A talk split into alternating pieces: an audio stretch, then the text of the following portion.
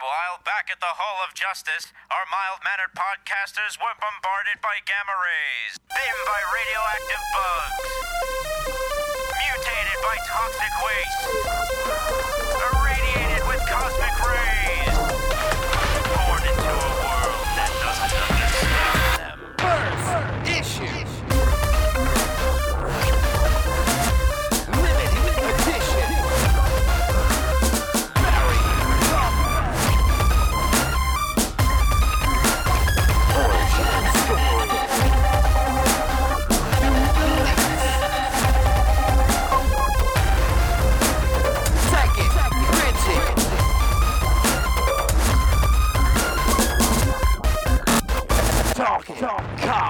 Hello everybody, it's Wednesday, March 26th, 2014, and you are listening to the Talking Comics Podcast. I am your host, Bobby Shortle, and I'm in the house with Steve Say. Greetings. Mr. Bob Ryan. Yowza. And Miss Stephanie Cook. Hi. All right, guys, we have a fun show for you guys today. We are talking to Brandon Montclare and Amy Reeder, creators of Rocket Girl. So you hear that interview after we talk about our books of the week, of course. We also have some pimping of other podcasts to do, as well as Stephanie on some panels at Emerald City. But we'll get to that later in the show. First off, I want to start out with, we have a little bit of news to cover. I don't want to get too deep into it. But first of all, we had a trailer, the final trailer, I'd say, most likely since the movie's coming out about 6 weeks, for X-Men Days of Future Past. Yeah. So, obviously, this is the big, Bryan Singer's big return to the X-Men universe, reuniting both casts of First Class and of the original X-Men films. Wolverine going back in time to try to stop a Sentinel apocalypse, it appears. Bob, as our resident historian and person who has, experienced that book when it hit the shelves for the first time, what do you think when you see this take on that material? Well, I still would like it being Kitty going back in time. That said, this trailer is now giving you lots of little story details. It's getting deep and weird and time travel-y and think Terminator 2 and Back to the Future 2 and 3 and crazy stuff is going on, and different within the movie itself, different eras of, we're looking at 2 or 3 different McAvoy Professor X's, it seems like, by dress and demeanor. I think this is going to be a real mess to try to sort out as you're sitting there in the theater, but I think you're going to get rewarded by sticking with it. You're going to have to think in this one. Yeah. I really believe so. I loved seeing the powers on display in the movie, which is, I think, something that's been sort of lacking in the X-Men movies in the past. First Class had a lot of powers on display, but it wasn't a lot of X-Men that you were, I think, really invested in a lot of the time. Like, seeing Banshee fly around was really cool, but it's not the same as seeing Iceman, fight. Well, they were so inexperienced at that point, too. Yeah. This time we're going to see, full-fledged, powers on display. So I think that I think it looks great. And hopefully it lives up to what this trailer is. Fox is excellent at cutting together really good trailers. They're really good at it. And the X-Men 3 trailer was also awesome, and that movie was horrible. So we'll see what happens. I mean, I have faith in Bryan Singer because I love Bryan Singer as a director. It was just funny because this trailer came out the same day they released their newest horrible X-Men poster, which is like their thing. They just released horrible Photoshop-looking X-Men posters. And around Twitter, it looks like Professor X is farting fire because he's floating above an explosion. That's how he gets around, man. Yeah, exactly. His wheelchair ran out of juice. Mind farts to propel his chair around. Steve, what did you think of the trailer? What Bob said. It looks like a beautiful mess. Is what it looks like. I think it's going to be a lot of fun. I'm definitely excited at this point to see it. I'm hoping that the execution is such that it won't bother me that they've changed the story around to make it more Wolverine-centric. I'm a little tired of things being about Wolverine. I know this is about so many other mutants.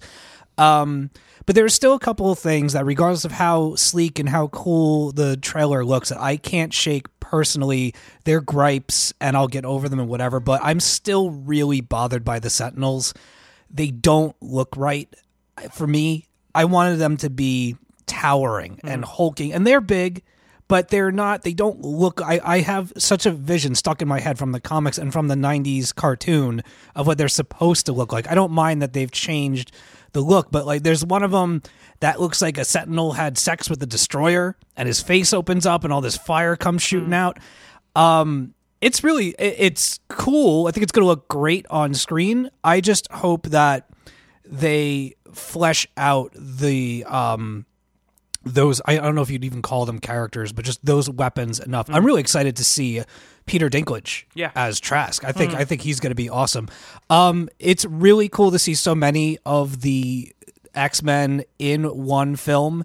It's going to be jumping all over the place.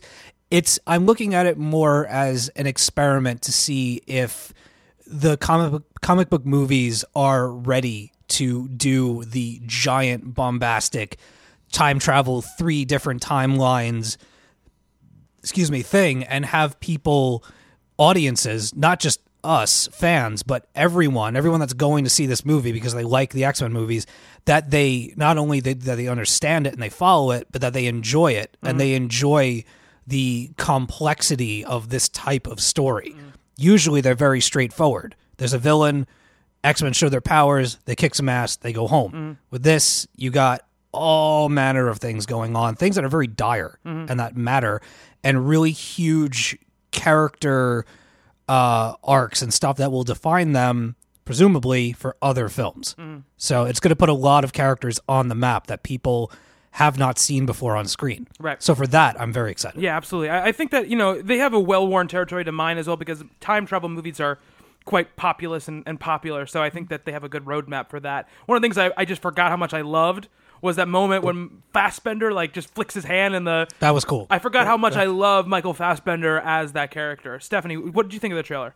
Well, like, I was watching it in bed when it came out, and it's on my phone, and my cat has like this horrible habit, like the phone freaks her out when there's sound on my phone, and she's like, and she tries to sit on it. So, you know, like... You know, it's like, technology, I'm trying to protect you from it. So, like, I kept trying to watch a trailer, and then she kept on trying to sit on my phone. So, you know, I caught bits and pieces of it, minus cat butt. But, I mean, unfortunately, the cat butt didn't block out Halle Berry, which, you know, the trailer overall had, like, this 1 step forward, 2 steps back every time she was on screen. It was like, I'm excited. Oh, even less excited than before. Excited. Oh, she's there again. Glary white and, eyes. Like, I know she's probably not going to have a very prominent role, but like, I'm so annoyed that they decided to cast her again.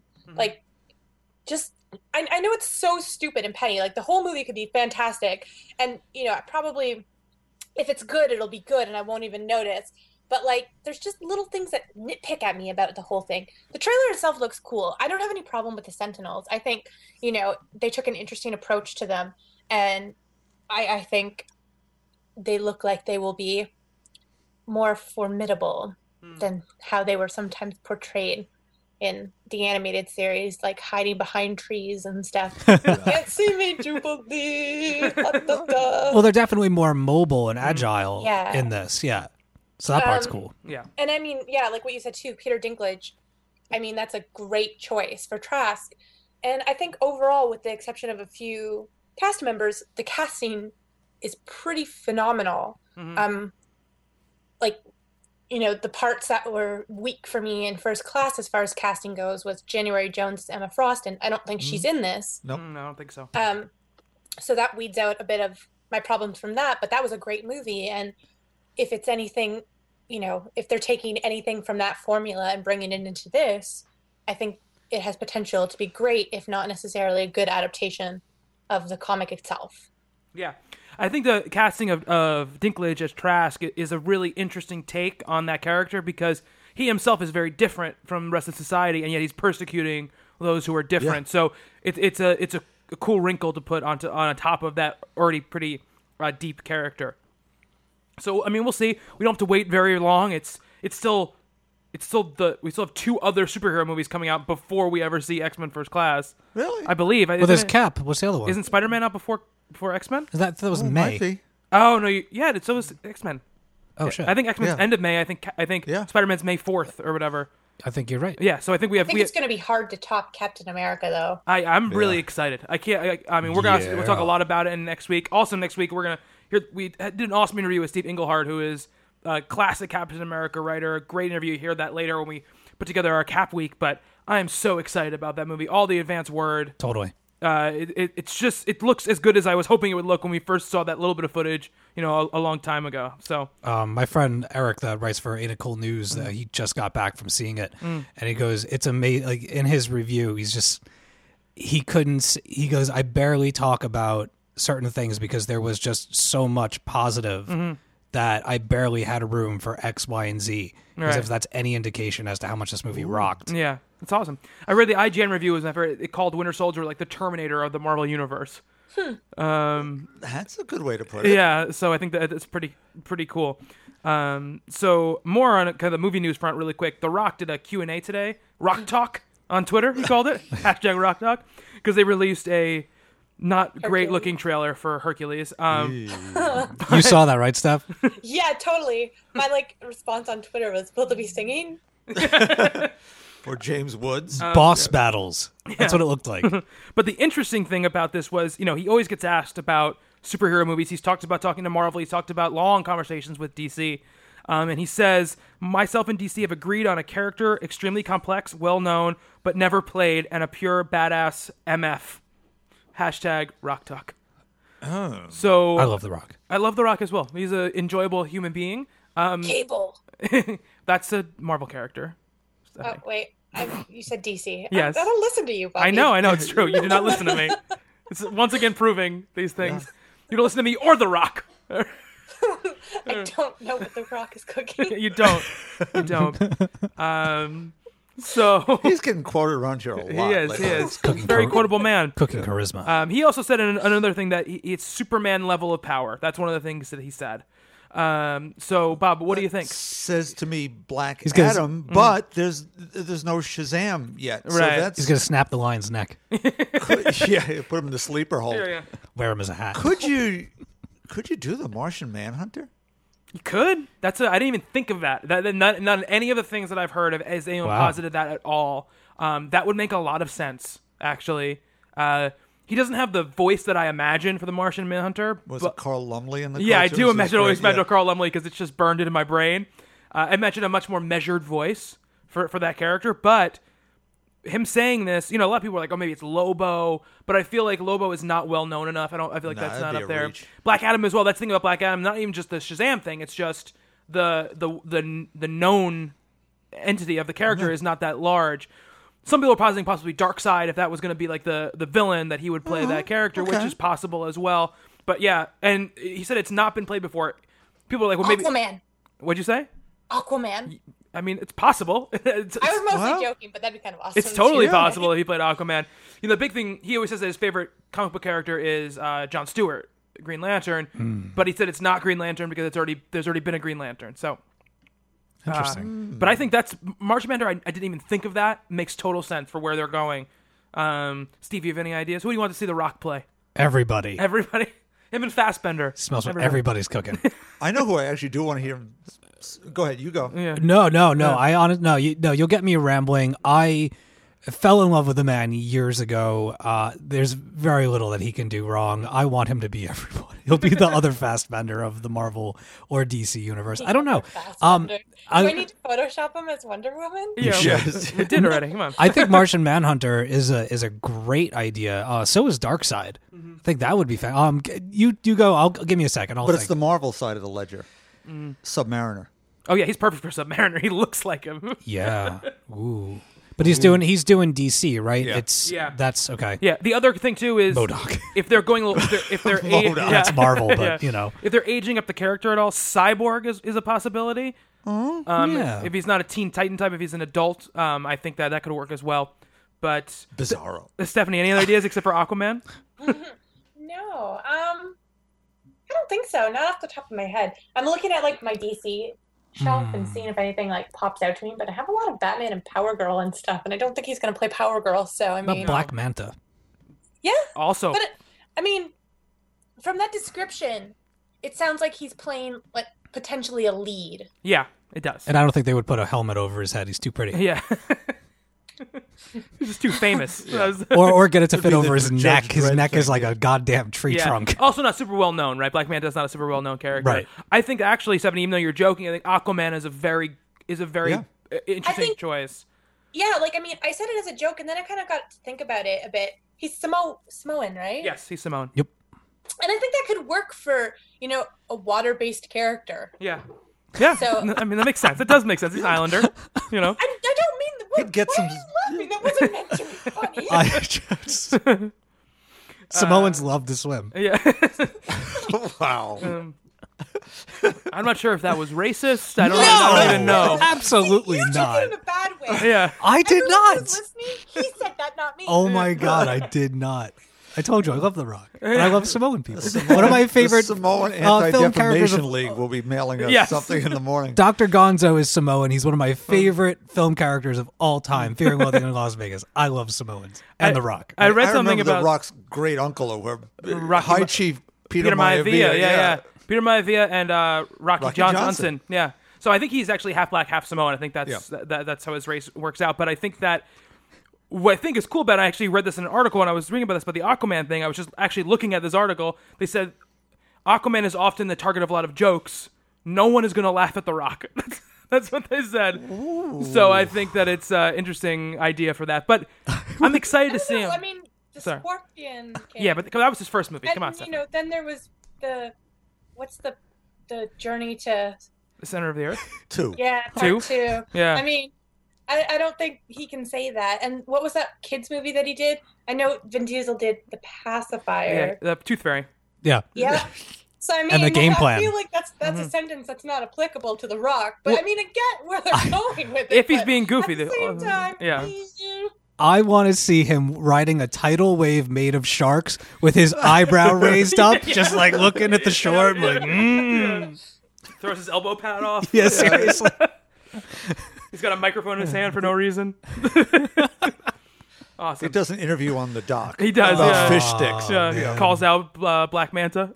Yep, there you go. He's going to lay... I mean, we're talking strictly DC universe, right? It wouldn't be anything Vertigo? No, it's DC. I think he's at a hero, Superman power level. So I'm figuring it's definitely a DC. He said DC. Yeah. Okay. Yeah. Interesting. Yes. So I'm excited. I mean, The Rock, he's a perfect fit for these kind of movies, and I can't wait to see what happens with him. On the comic book side of things, real quick, they announced a giant Spider-Man event called Spider-Verse that Dan Slott is writing. Olivier Coppel. Never say his name right ever in my life. I don't care. I think that was it. I think that sounds okay. Where he's taking every single incarnation of Spider-Man ever and putting him in this book, including Spider-Cat, Spider-Ham is going to be in it. Peter Porker in there. Peter Porker is in it. There's this beautiful his name. Yeah, it is. It's true. I know. It's this beautiful cover that's like it's Spider-Man, like, you know, kind of the shadow, and his shadow turns into all the different masks and stuff like that. That's the thing from before that I couldn't remember. Oh, I said was film or whatever. It's not. It was that. So, you know, he says it's a Spider-Man story on a scale we've never seen before, epic in its scope. The only one they're not using, I think, is the Spectacular Spider-Man from the cartoon because it's part owned by Sony, so they can't use it. But they are using the Ultimate Spider-Man from the cartoon as well. Nice. So it's everybody. Do we get old Peter Parker from the M2 universe? You know, Mayday Parker's dad. They said every single incarnation of Spider-Man. So gray-haired, a little portlier, not fat, but with one leg. All we see here... He's lost a leg to the Green Goblin. I can't see... There's a huge cover image they put out with all these different versions of Spider-Man. You know, obviously the most prominent are, you know, regular 616 Spider-Man. You've got Ultimate Spider-Man, the Bendis, the Miles Morales one. Yep. Spider-Man 2099 is pretty prevalent there. You definitely have some Ben Reilly going on here. You definitely have a lot of, you know, Mr. Jean Jacket and Spider-Man costume happening. You have Black Spider-Man, you have Spider-Man Noir, you have, you know, it's an image full of this. Steve, you're a pretty big Spider-Man fan. I am. What do you think about this? I saw this news. I'm so super excited about this, particularly the creative team that's on it.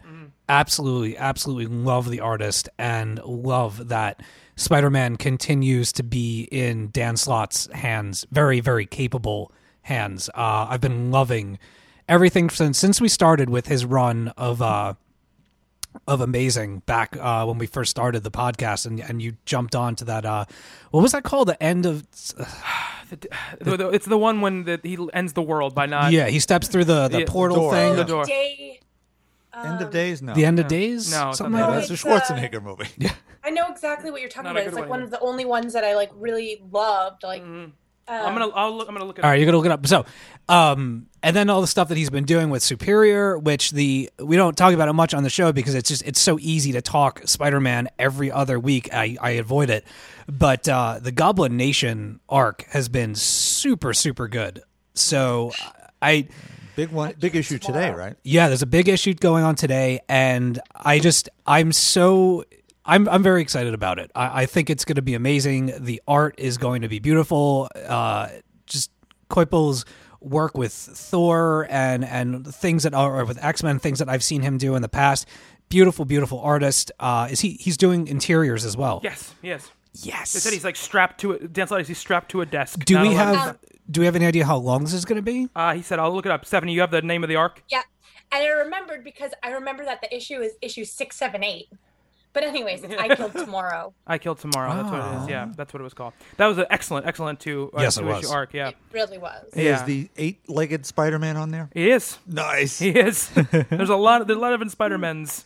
That's another thing about it.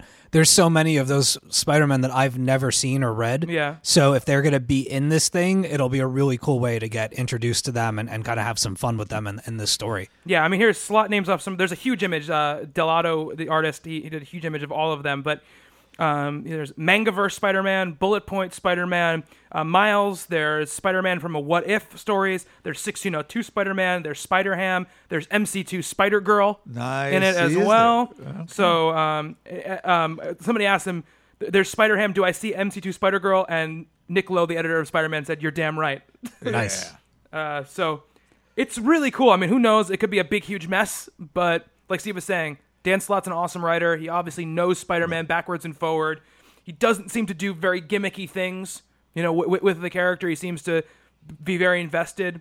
So, because what you want to call it or not, Otto being Spider-Man has not been gimmicky at all. Well, he follows through with his ideas, and if he's planning on doing something that big, that he's definitely got a plan. Mm-hmm. And you know, I've said it before, I'll say it again: just trust in him with the character. Yeah. You know, I mean, of course, someone else could always write the character. He could be handed off a while from now, but as long as Slott is on it, I will always read it and give it a fair shake. Yeah.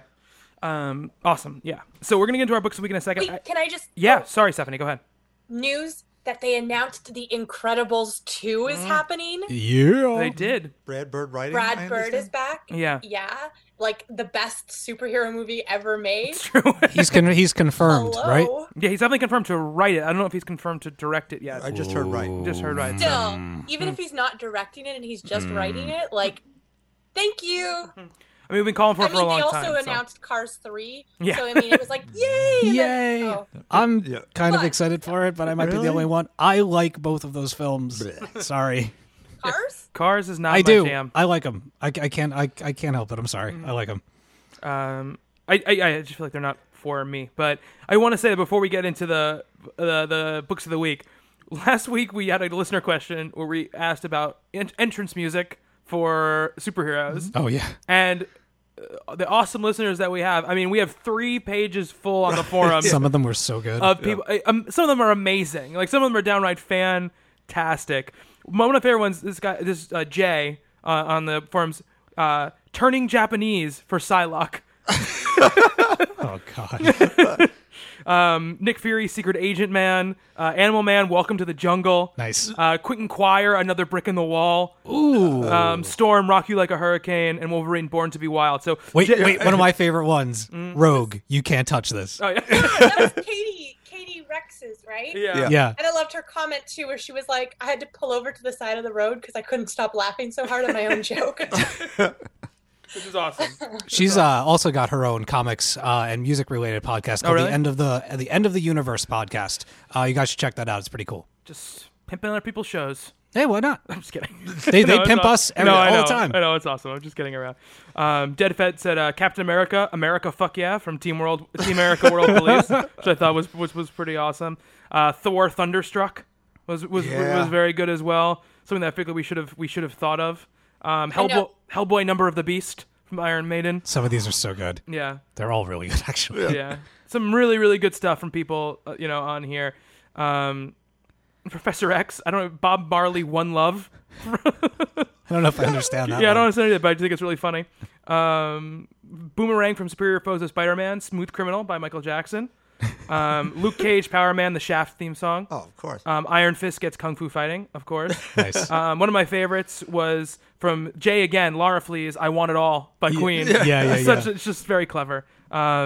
So guys, really awesome. Like, thank you like so much for just responding and playing along with our silly little game. Awesome guys. Thank you so much. I love those Guardians of the Galaxy Space Jam theme. Yes. / Intergalactic from the Beastie Boys. Nice. A mashup. Yeah, mashup. Black Bolt, Rebel Yell. That was one of my favorites. I like that one. Really awesome one. Rogue, You Can't Touch This, obviously. Kitty Rex, that's an awesome one as well. Yeah. Hugh Barry says Nightcrawlers would be Blue by Eiffel 65. Oh, that song. So just like an amazing job by all you guys. Thank you so much. Did you go for Born to Run somewhere? That was the Flash. Yeah, absolutely. One of the incredible D, Bizarro, Hello Goodbye from the Beatles. Yeah, I think it's really, really good. Really, really good. Thank you guys so much again. It's awesome all week to be reading those and to get into them. So great job by all you guys. So getting into our books of the week. A lot of good books this week. It was a tough. Too many good weeks. Tough to pick some of the books here. Stephanie, I want to go to you first because you picked a book that did not come out this week. No. Yes, you did. Sorry, go ahead. I said, yes, you did pick a book that didn't come out this week. Correct. Silver Surfer Requiem. So tell me about Silver Surfer Requiem. Why'd you pick it? What caused you to read it? I've owned it forever. When it did come out, I picked it up because it was just so incredibly well reviewed. And it made all these best of lists, and I think it even made like literary best of lists. And I was just like, wow, what is this comic? I've never even I knew of the Silver Surfer, but I didn't know of this book specifically. So I sought out the hardcover and picked it up, and it's one of the Marvel Knights books, and it's written by J. Michael Straczynski, which I know Bob has a love-hate relationship, mostly hate, I think. And the artist, I'm going to mess up the name. I know, he's Asad Ribbit. Yes, that's pretty close, I think. That's totally it. Yeah, that's totally it, right? Yeah. Yeah. You did it. Yay! I don't know if any of you have read this before, but it is one of the most beautifully drawn and written books that I have ever read. Ever. And that's setting a pretty high bar there. This is a story about the Silver Surfer at the end of his days. And he comes to Earth, and the story isn't really from his perspective as he's dying. It's from the perspective of the Fantastic Four. Reed is trying to find ways to help him and to save him because, his mind, when he can't process with the emotional side of it, he's trying to find a scientific way, and it's also from the perspective of Spider-Man and Mary Jane. And it also has Galactus in it, and a different side of Galactus than you have ever seen before. And honestly, the moments with Galactus, and this is such a sentences that you never think you'll hear. The moments with Galactus were so moving that there was moments when I teared up. Wow. And it's such a powerful story. And when, one of the worst villains in the Marvel universe becomes, this almost someone you can sympathize with in a way, it's just phenomenal, and it's plausible. It's not anything it's going out of character to make this a better story. It all fits in with this tale of the end of the Silver Surfer. And I can't say enough good things about the way this was written and the way this was drawn. The emotion that's shown on Sue's face when she finds out about him, and how torn up they all are. And I haven't read a ton of Silver Surfer stuff, I think the Mobius Stan Lee book was another one I read, but really, I don't know if I've read anything else other than that. And I felt for him, and you get this glimpse of him as a character that touched so many lives in such a profound way. And it's so moving. Someone else, I should have had this up on my phone, but I tweeted about it and someone else read it. And we had like a conversation that was basically like, the feels response. Oh my God, all the feels. And I was like, right? So many emotions. And that's just what it is. It's this beautiful book that's just, it's about the Silver Surfer, and it's about Norrin Radd, mm-hmm. and how he became the Silver Surfer. In a lot of ways, it's a partial origin story that ties in to his end. Mm-hmm. So I want to read this. Yeah, it sounds fantastic. Yeah, sold. Yeah, it's stunning. Awesome.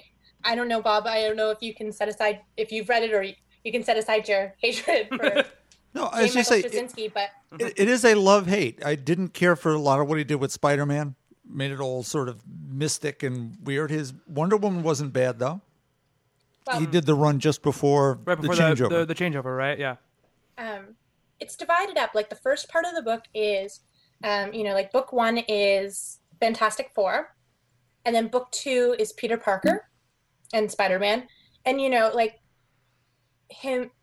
Peter Parker's also trying to kind of cope with it by trying to find a way to help him. But the Silver Surfer's past all that, right? Like, he's just accepted it. Mm-hmm. And he's trying to find ways to, not squander the last of his days.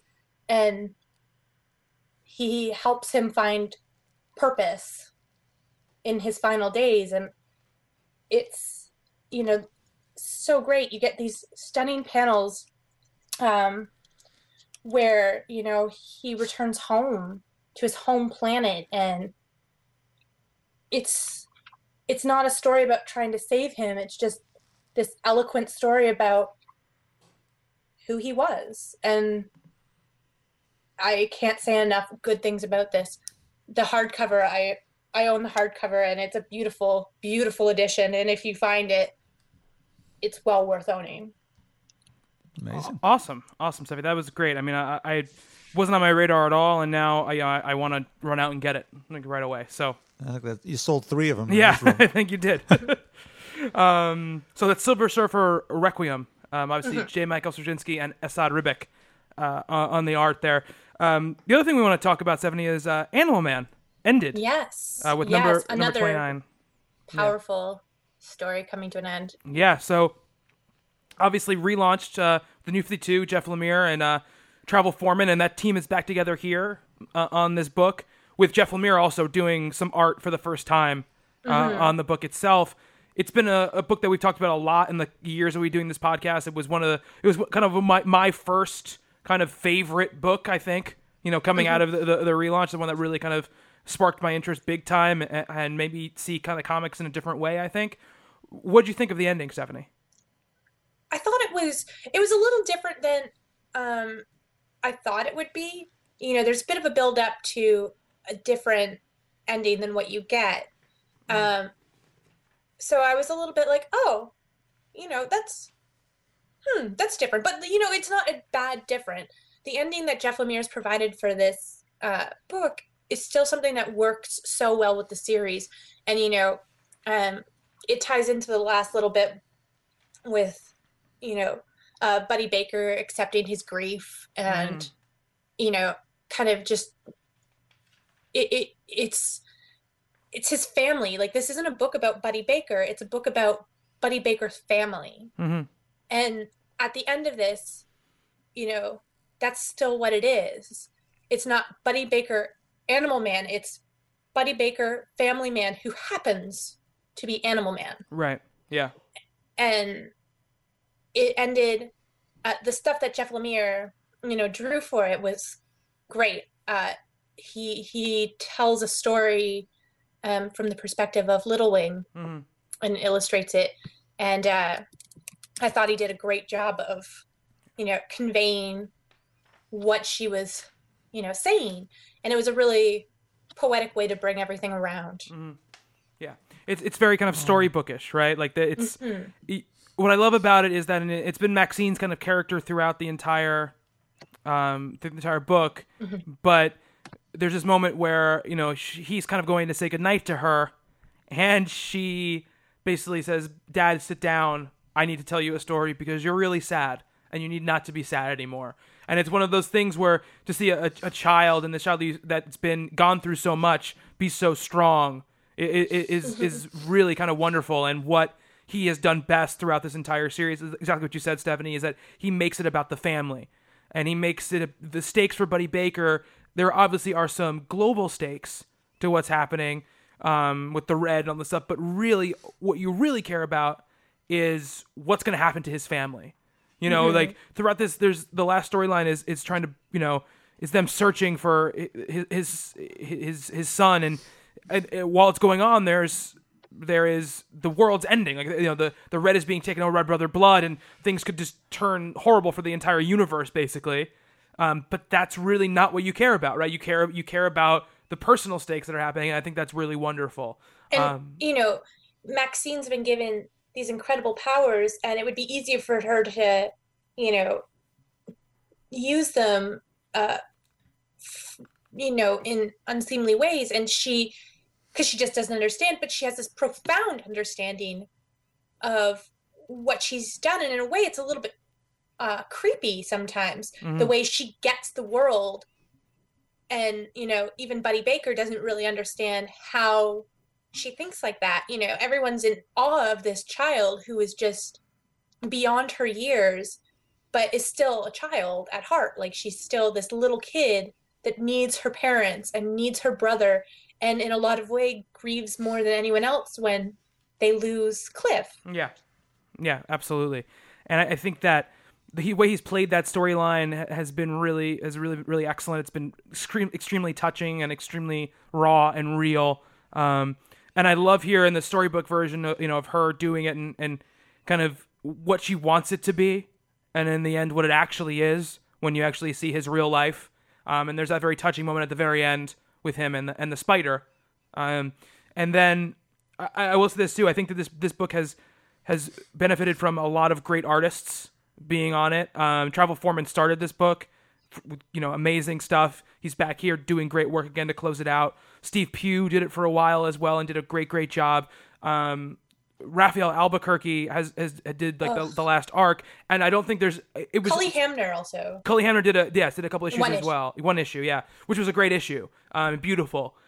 Raphael Albuquerque it's perfect marriage. Oh my god, yes, of content and art. And I, you know, when they announced it, I was like, oh my god, that's perfect. But I didn't even think of it before it happened, you mm-hmm. know. And to see it was just great. So the book, you know, even though it's changed artists, has always maintained a very good art style, and it's been a big part of what the book is. And of course, Lemire's writing is really fantastic. And I was really curious about how he was going to add his art to this issue, because before I got it, he had talked about how he was doing art in it, and you know, it fits in perfectly with the way he did it, and it's beautiful stuff. It's some of the best art I think he's ever done, too. Yeah. You know, and what you were saying earlier, that this title kind of took you by surprise. It's the same thing for me. You know, if you had told me before we did this podcast that I would become an Animal Man fan, I probably would have been like, who's Animal Man? Mm-hmm. Like, I mean, there's a lot of characters that, I mean, at least for me, I know of, but I don't really like know. Right. Yeah. It's still a world that, you know, we're all building up in our own ways.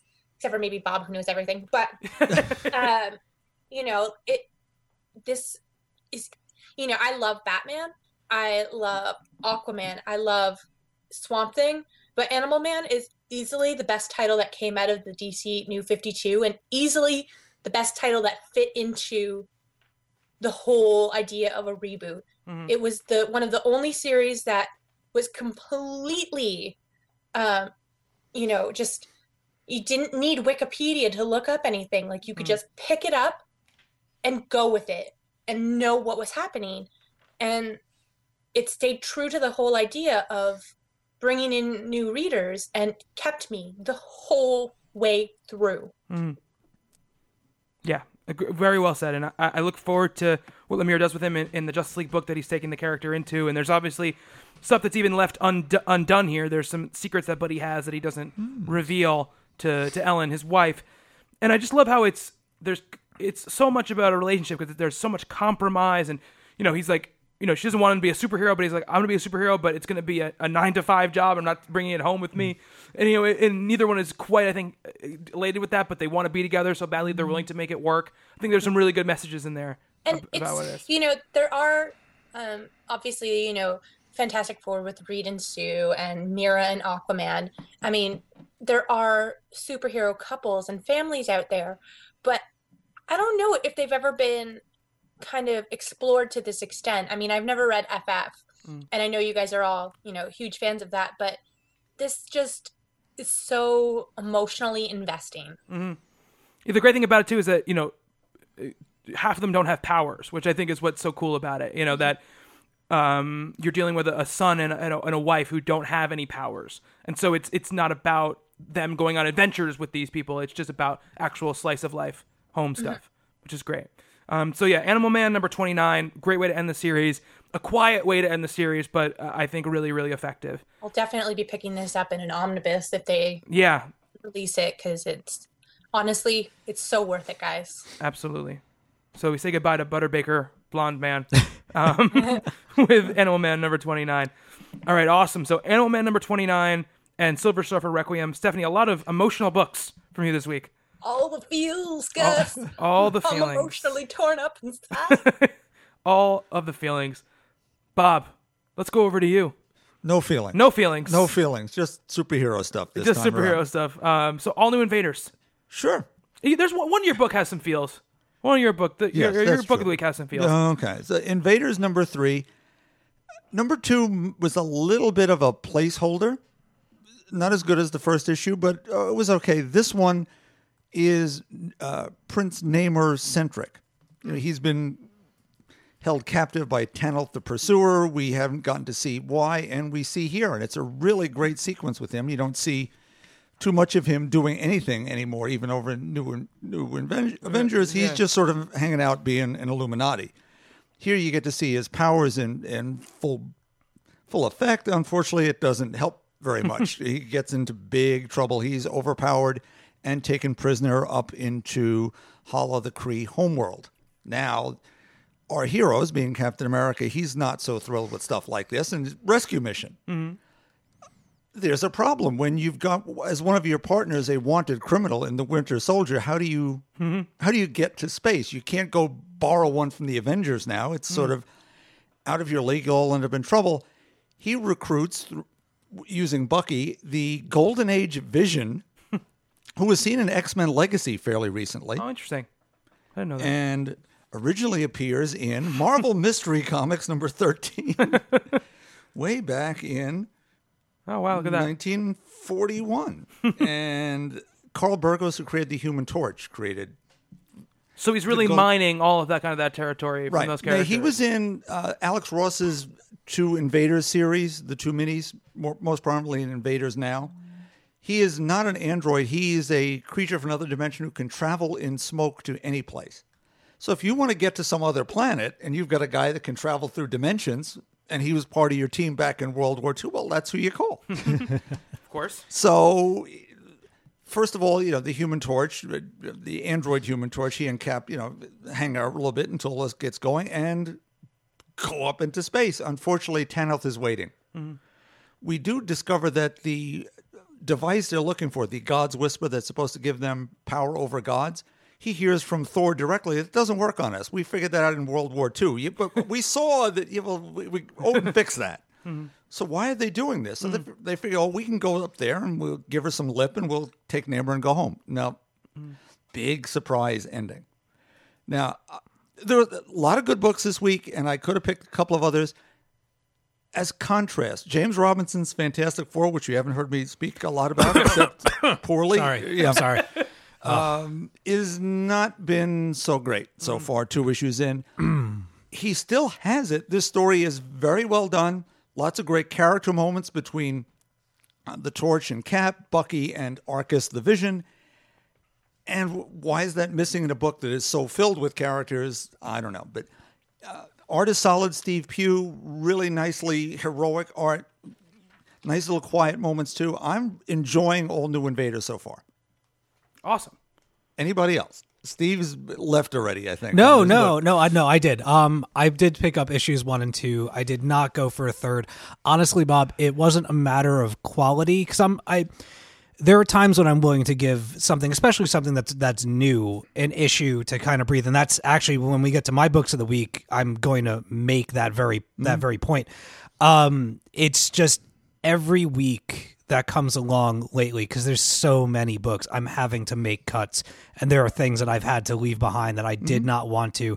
But if it's not firing on all cylinders for me for the moment, I have to let it go. Oh, absolutely, that's a great call. Yeah. Well, it's like you said, like with all new X Factor, how it seemed to have taken a turn and it might have an upswing, and if I had just gone that one more issue, I would have. Nope. Maybe I would have seen that, but another instance where, whatever number one from Image came out that week and I was curious. And then when X Factor hit my pile, it was like, and I put it in the maybe pile, and then the maybe pile turns into the no pile.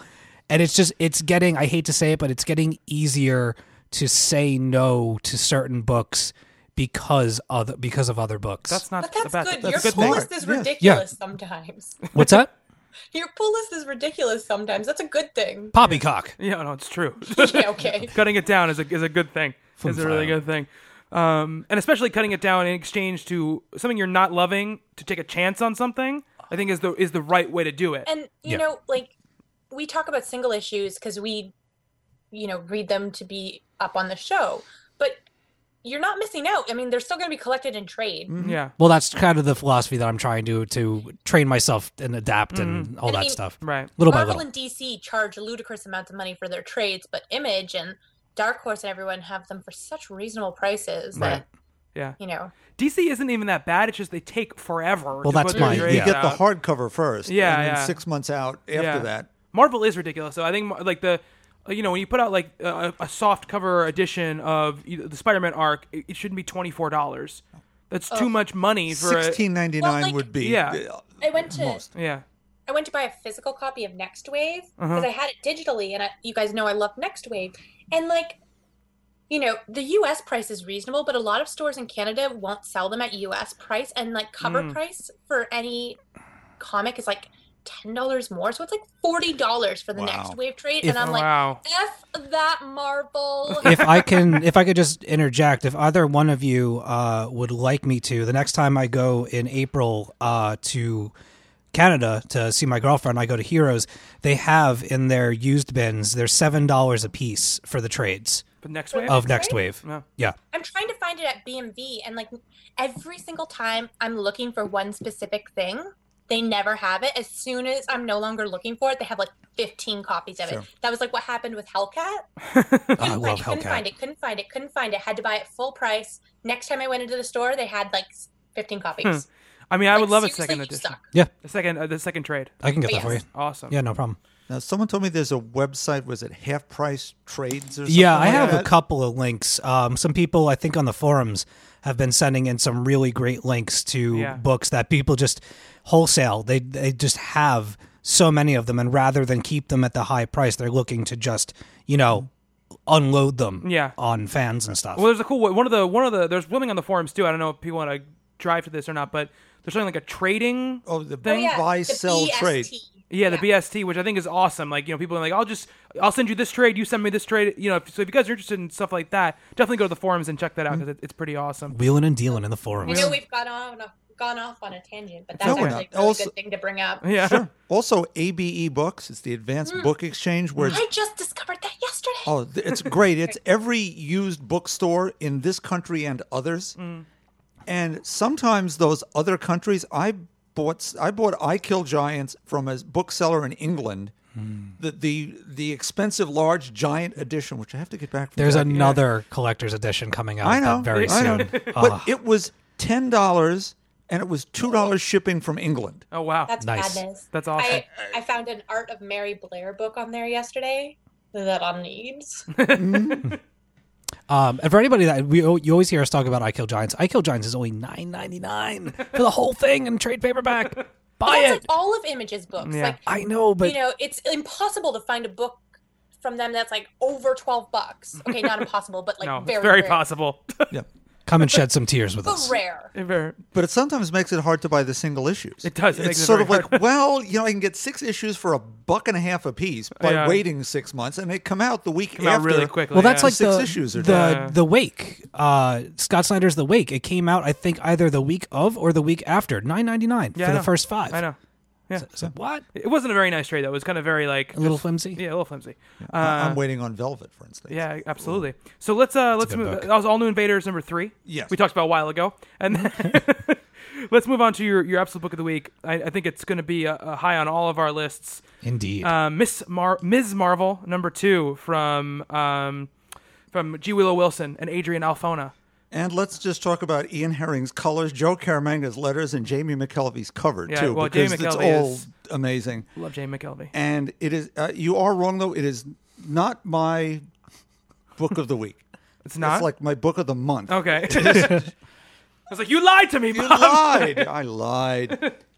We pick up where we left off in our last issue with the Terrigen Mist and Kamala Khan having issues after having snuck out of the house to go to this party. She's not feeling well, and she's so not feeling well. It's because she's been transformed into Ms. Marvel, the Carol Danvers version with the bathing suit and the sash and the whole mess of it, and can't quite figure out what's gone on to the point where she sort of pukes in her own hand, which is rather charming in its own way. You don't see superheroes do that very much. But she begins experiencing other things. The costume is shifting as her focus disappears. She just sort of wanders around looking at a city that's now covered in mist. I don't want to give away too many jokes, but she realizes she needs what just happened. She wants to transform. So you get this three panels across a page of her straining, going, transform! And nothing. Just nothing. It is. This book is funny, utterly charming, uplifting, heroic. I can't say so much goodness can be contained in a book that came out of nowhere. I mean, we expected this to be really good. It is better than advertised. Her heroism here, and there's a great quote from the Koran, as she has to save drunken Zoe, her nemesis from school, who's fallen into the harbor and Josh, I think his name is useless because he's just as bad. And she embiggens herself, another classic quote. But while she's deciding to save this girl, it's a quote that her father always uses, whoever kills one person, it is as if he has killed all of mankind. And whoever saves one person, it is as if he has saved all of mankind. Yes. Maybe this is the new, with great power, there must come great responsibility. It's definitely hers. I mean, and it is there, and she does what needs to be done by expanding her hand out into this giant mitt. Right. Scoops her up from the bottom, and the people are surrounding her. And look, it's Ms. Marvel, and you've got your old costume again. And what's up with that hand? Yeah. Everything is leavened with this humor and humanity. She is a real teenage girl, which is lovely to see. It's not an attempt at being a teenage girl. It reads and sounds like a real, real person. The art is just spectacular all the way through. We are at a situation here where her life has changed. And why it's going to change, she has powers. But as she points out at one point, this is what I wanted to make me happy, that I could... Well, let me get... I'll go for the exact quote. I always thought that if I had amazing hair, if I could pull off great boots, if I could fly, that would make me feel strong. That would make me happy. But the hair gets in my face, the boots pinch, and this leotard is giving me an epic wedgie. But she knows she's now destined for something bigger. And we get to that. She goes home. Her brother sees her sneaking in, thinks something bad has happened. I'll call the police. We'll get the brothers from the mosque. We'll take care of this. No, I'm okay. Well, that's a shame you're okay because your parents know you're in big trouble. You're in really big trouble. So now she's turned into this regular girl again. She just went from saving someone and I'm going to be better. And no, she's still a girl who's now grounded. So fabulous. Now I'm in trouble too. I can't even read this. I'm so tearing up already. This had to have happened for a reason. I saved one life. Does it stop there or do I go on? Maybe this is what I've been waiting for. Maybe I'm really part of something bigger. Yeah. Well, one of the things that Ms. Marvel reminds me of a couple things I love about comics. I love teenage superheroes. I think that it's an important part of the medium. And, you know, to have a bunch of people running around who are adults who have their lives together, it's cool. I mean, there are plenty of cool superhero stories come from that. But this, you know, I think there's a reason why Spider-Man is continually so popular. And it's because of that kind of, I can identify with him outside of the suit. And he's this kid who doesn't have his crap together. And it's more about this, more than just having powers, right? Her getting powers does not make her a hero. Mm-hmm. She needs to become a hero. She needs to decide what she wants to do with her power, and it's very much a metaphor for life. You know, you don't get just because you have the skills doesn't mean you're going to become that thing you want to become. You have to make it happen for yourself. You have to make a choice to be better, and that's what she's doing. Mm-hmm. And the other thing I love about this book is that, look, I don't think it's I don't think that exclusively you have to have been a novel writer to write deep stories. But you can tell that G. Willow Wilson writes novels because there is a lot going on here under the surface, a lot of subtext, a lot of context, a lot of themes and a lot of thematic work that only really happens in novels. You know, but what's great about her is that she's a novelist who obviously has great love and respect for the medium that she's working in. So she's doing both at the same time. She's working in the superhero milieu while she's also imbuing it with the slice of life and the multi-layered approach that comes from prose writing in general when you don't have the images to rely on. And yeah, but yet here she has, you know, gorgeous images to rely on. I mean, the art is unbelievable. And sorry, Stephanie, go ahead. Writing is actually like a part of Kamala's personality too, because she, you know, G. Willow Wilson in like a bunch of interviews has said that she's a fan fiction writer. Right. You know, yeah. She grows up in Jersey City and very plausibly sees all these superheroes on a daily basis doing these incredible things. And as a teenager, you know, she writes her own stories. Yeah, absolutely. And so that's like, sorry, that's interesting to me. Yeah, no, it is very interesting. And I love it's about identity. I love that, like you said, she gets what she wants. She's, you know, she's blonde, she's tall, she, you know, she's beautiful. She wears the outfit she wants to wear, but that's not who she is. You know, and she starts to learn that being who you are, you can be more powerful that way than just looking the way that you think you're supposed to look and acting the way you think you're supposed to act. There was a friend of mine. I kind of had a discussion about this with a couple people when it came out because, like, I read it and I loved it. Like, I'm very much on board with what Bob said. And I was talking to my friend, and he, you know, was like, I didn't like it very much. And I was like, well, why didn't you like it? And he was like, I felt like it was really weird that for her to feel powerful, she had to be a white blonde woman. Mm. And I was like, oh, I wonder if that's like a thing that, you know, some people are feeling from it. And I talked to another friend of mine that lives down the street, and he read it and loved it. And I was talking to him about what he thought. And he was like, you know what? It's something that I get because, you know, it's part of growing up. And not finding heroes that look like you. Mm-hmm. Absolutely. And, you know, it's her channeling, you know, what she thinks a superhero should be like. Yeah. When you shapeshift, your mind goes to something that you admire. And obviously she's a big, Kamala's a big Carol Danvers fan, Ms. Marvel fan.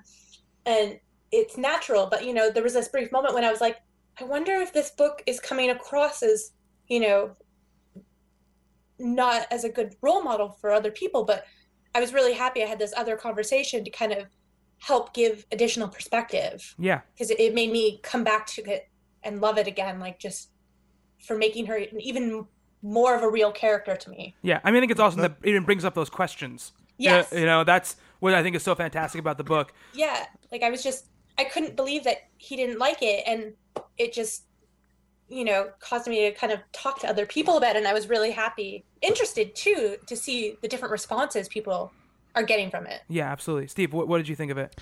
Well, I mean, like many, many other people, I'm absolutely in love with the book. I enjoy the colors, the art, the story, all that stuff. But I know Bob was reading some stuff out at the risk of just reading you the whole issue on this episode. I wanted to read one little spot where one of my favorite parts was right after she saves Zoe. What made me happy was seeing Zoe take a breath of air, even though she makes everybody feel like crap. I'm glad I was mm-hmm. there. I'm glad she lived. Mm-hmm. The idea that she's willing to put the torture and the teasing and all the things aside, and that she not only looks the part of a superhero, but becomes the superhero as well within those moments, just really speaks to her character, that not only does she write this, fan fiction stuff in her free time, but she believes in it. And I love the idea of having a character that believes so wholeheartedly in the superhero mission, mm-hmm. that she's an honest to God superhero, even without the powers. That if that's how she feels inside, it's a beautiful thing for a character to have. Absolutely. And I mean, I knew this was going to be Bob's book of the month, book of the year, probably. It's really off to just such a powerful and enchanting start, and I almost wish that it was getting that jump start where it was coming out bi-weekly for the first three issues, but I also love the idea that it's not, and that the power and the influence of each issue has stayed with me through those 4 weeks or 5 weeks or whatever the schedule is. And I was just, when I got my hands on it, I sat down, I had like a little thing of bourbon, and I kicked back and I was like, it's finally time to read issue number 2. And I could not have been more excited to delve into it. And I was not disappointed. And it's the makings of a new powerful hero. And I really hope this book just takes off and does well in all regards to comics and makes way for other characters. And if that doesn't happen, at least we have this. Yeah, absolutely. Absolutely. Stephanie, did you want to say something else? There's one thing with the Zoe stuff. Like, I know, she kind of started to see the darker side of her a bit, like the kind of nasty side. But, like in the first issue, I got this impression that Kamala really saw the best in everyone, or she wanted to see mm-hmm. the best in everyone. And like the drastic kind of turn from her to be like, oh, I'm helping this jerk. Mm-hmm. And at the end of the first issue, though, she's really jerky to her. Yeah, that's true. Yeah, she's really awful to her. But at the same time, for the most part, like, I want her to keep seeing the best in people because I think that's part of her charm. Yeah, no, absolutely. I agree with you on that. I think she definitely will. Yeah, and I do one little moment other than these big moments. I love that at the end, even though her brother is a hard ass, like, and seems, ridiculous, like, he obviously really cares about her, and you get that really kind of brotherly moment between the two of them, because he doesn't, like, yell at her when she comes back in, he's more concerned, and then he's kind of just does that very droll kind of brother thing, which is like, you're in a lot of trouble, and like, kind of bows out. And even the parents who could be harridans about this, it's, no, we're concerned. You're not supposed to be doing that. We were so worried. Absolutely. It's a really great issue. Now, I said this after we did the first issue. We did half a show about the first issue, really.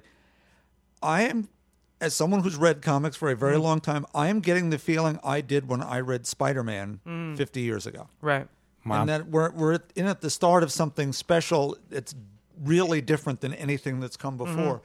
And it does build on Spider-Man. It is building on Captain Marvel. But this Ms. Marvel is doing something triangulated from all of these other places to somewhere entirely new. Yeah, absolutely. So Ms. Marvel number 2, if you guys aren't picking up the series, you guys should really be checking it out. All right, so Ms. Marvel number 2 and All New Invaders number 3 from Bob. Mm-hmm. All right, Steve, let's move on to you. Yeah. Let's talk about Daredevil. We've spent enough time not talking about Daredevil. So long. He's been away forever. We spent like 63 minutes not talking about Daredevil. It was kind of going to be on both of our lists, so we figured... Well, we'll tag team it. Yeah.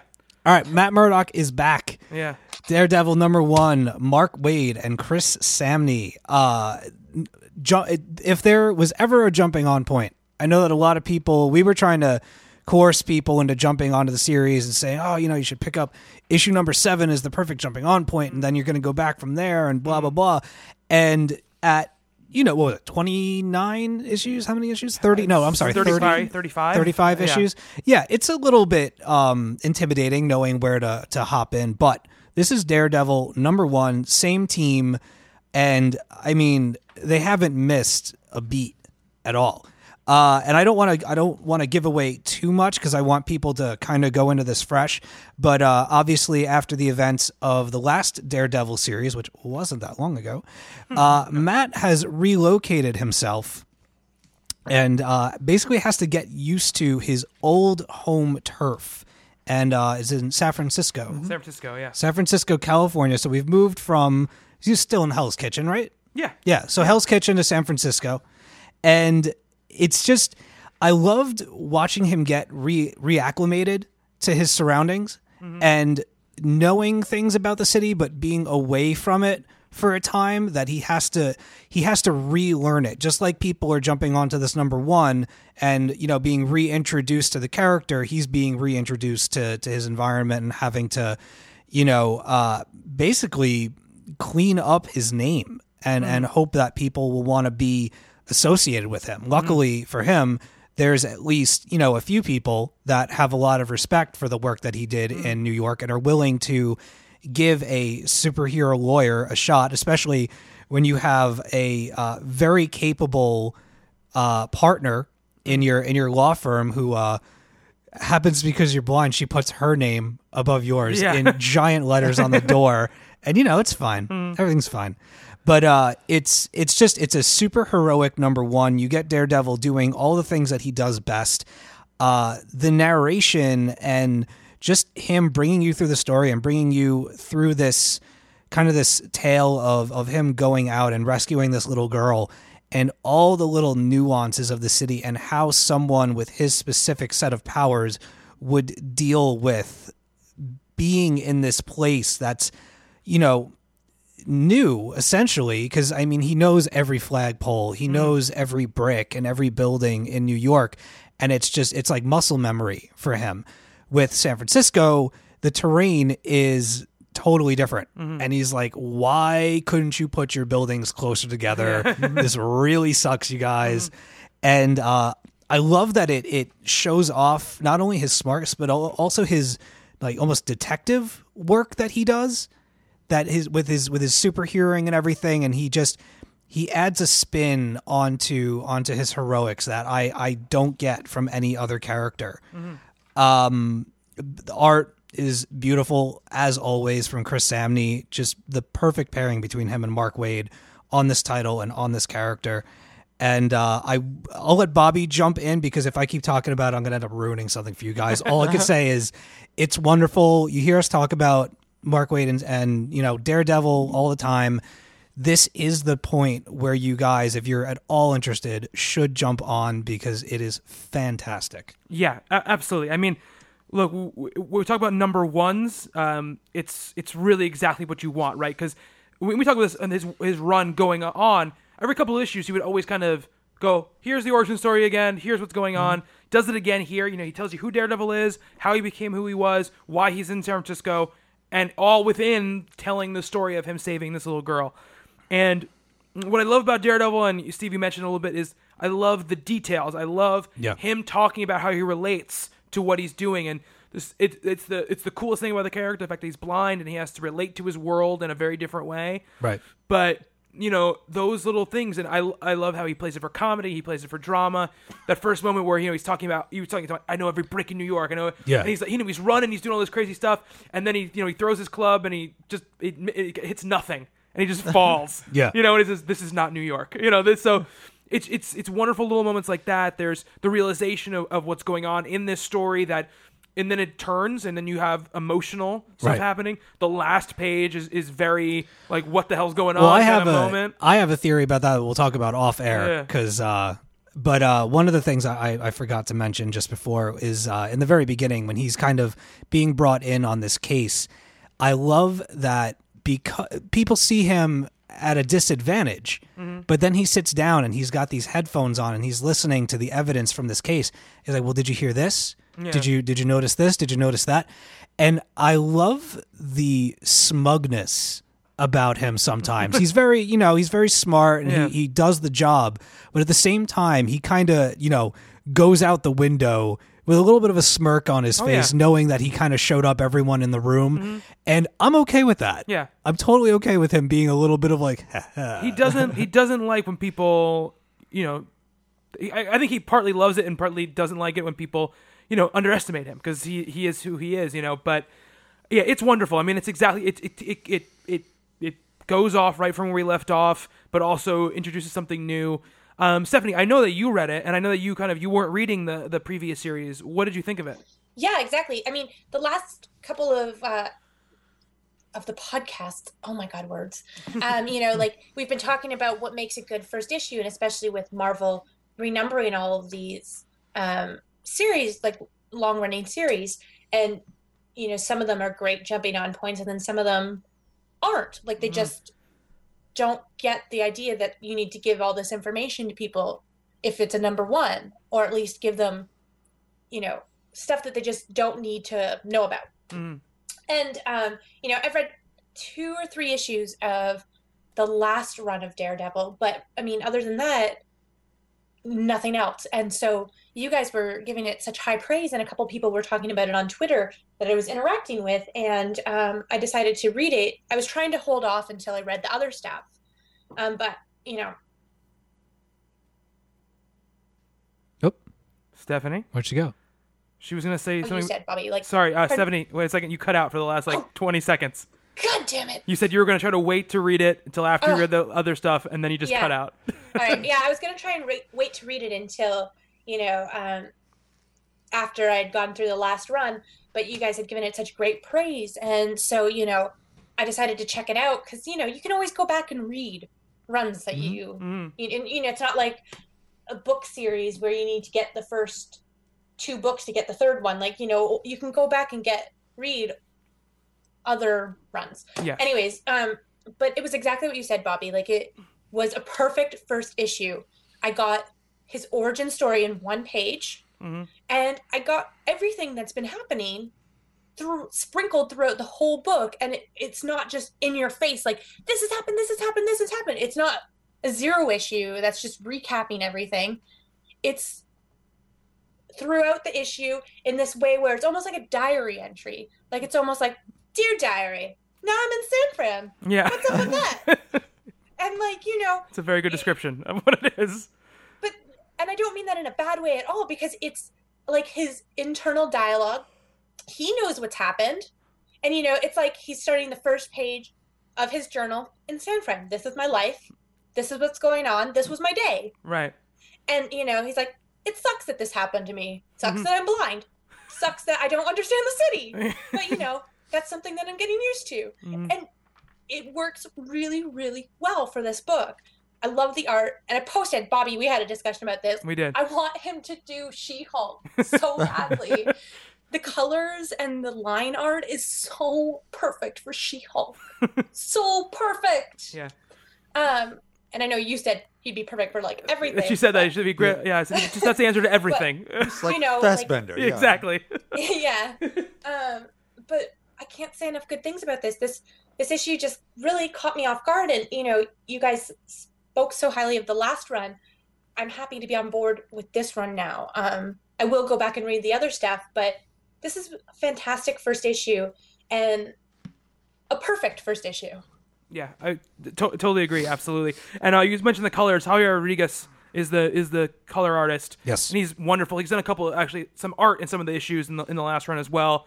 He just did the art on the Superior Spider-Man annual this past week. I still have to read that. Which was also very good. He's a great artist in his own right and a fantastic colorist. So this book, like we were saying, if you want to get in the last run and just felt like you couldn't because you were too far behind, pick this book up and read it because you're not going to be sorry. I mean, if you like superhero books, this is you don't get much better than Daredevil. Not even. I mean, he has superpowers, but it's not like they're really, you know, like, showcased in this. It's just a story about a dude trying to do the right thing. Yeah, I mean, that's Daredevil's kind of whole deal, his whole shtick. And I don't think you mentioned that thing about the way he filters in the backstory. In comics that I've read, modern comics I've read, I don't think there's anyone who does it better than Mark Waid in doing that. You know, in organically telling you backstory. In an issue where you don't feel like you're just getting an info dump. Well, 2 quick things. Like, oh, sorry, you finished. No, go ahead. I'm done. Okay. Well, first of all, like, I loved the part with his new partner. Yeah. Where it's like, oh, is the door exactly what we talked about? She's like, yeah, it is. I thought that was really fun. But the second thing that I will mention that does take away from the perfect thing of the first issue a little bit, but that was at the very end, so I guess, you know. But that was in, like, with his former partner. Right. Like, let's not spoil anything. I got a general grasp of what happened, obviously. Right. From what they gave you, but, like, that was the only thing that I was like, what? Well, to be fair, that's Steve and I have read the entire series, and that last moment is what for us as well. Yeah. Oh. Yeah, it's a total. That's actually really good dimension then, because I just assumed that I would need to Wikipedia that shit. No. We have no idea what's going on. Okay, cool. Yeah, so it's a big surprise. So Daredevil #1, definitely check it out. And also, you're not missing out on anything if you get to the end and you're confused. No, because it's just a confusing ending. It's and I have a theory, which we'll talk about later. Yes. So Steve. Yes. Disney, Seekers of the Weird. It's back. #3. What is it about this book that brought you back? All right. Well, here's the thing. First of all, Seekers of the Weird is from Marvel and Disney, part of the Disney Kingdoms series, and it is by Brandon Seifert with art by Felipe Andrade this time. Wow. Oh yeah. And I also want to mention the colorist, but I might butcher this last name, Jean-Francois Boller. Sounds right to me. I think I got it. Jean-Francois Boller. Oui. Presto. All right, I got several notes on this because I wanted to explain myself. Okay, first of all, I really enjoyed the first issue, and it set me up for what I was hoping to be a kind of like a madcap adventure of two ordinary young adults forced into a fantastical world with high stakes and lots of twists and turns. You just thought that off the top of your head? Yeah. It's funny. I took notes. I wrote like a review of the whole damn thing. But then the second issue came along, and somewhere within the book, it seemed to have lost like a little bit of its pacing, a little bit of its steam and charm, and I was worried that perhaps my enthusiasm for it was premature, and I was worried. And I'll admit, it was in the maybe pile when Rob had handed it to me. And then I'm looking at the cover, which, by the way, Mike Del Mundo does the covers for these, and they're gorgeous. The next one in particular, #4, is going to be, when it comes out, will be my #1 pick for covers of the week. I don't even care what other covers are coming out that week. That's #1. So this #3 comes out, and I look down and I see that Felipe Andrade is the artist. And immediately it went from being in the maybe pile to the definite pile, because I loved his work on Captain Marvel and was really excited to see him on something else. So now with #3, I'm right back to being excited about the book. And thankfully, the story has picked up steam once again, and the environments, the creatures, the characters that are being introduced, they're fun, and it's just, it's getting to the point with the story where we've gotten some of the in-between stuff out of the way, and it's starting to become a bit more of a mystery. And it's getting to the point where characters that we thought we could trust, we now know that we can't. I love that uncertainty in a story. I love when you have a character that all of a sudden the curtain's blown back, and it's like, well, you might be pretty dastardly and have, other motivations for us going through this ridiculous thing. For people that don't know what Seekers of the Weird is about, it's about two kids whose mother and father own a curiosity shop. And one day they basically get into this back room that's been off limits to them for a while, and come to find out that their parents have been taken by these wardens of time and mystery. And they need to go into this kind of weird world and collect a series of actually furniture to put together a room that will bring their parents back into their reality. And there's this like candle man that's burning down, and it's kind of like an hourglass. It's really, really very Disney-esque kind of stuff. But in a nutshell, I'm really happy that I stayed on the book with having to cut books and stuff that I was talking about earlier. It was definitely close to getting the axe, and it just goes to show that sometimes you need to give stories, especially something that's not very long. I think this might only be 6 issues, this particular story. You gotta have faith. I mean, I know you're voting with your dollars, so to speak, but it kind of taught me to have patience. And it's my favorite book of the week for that reason, that it not only did I enjoy the story and enjoy the art, and I love the environments, and we're back to seeing, we're being introduced to really weird creatures.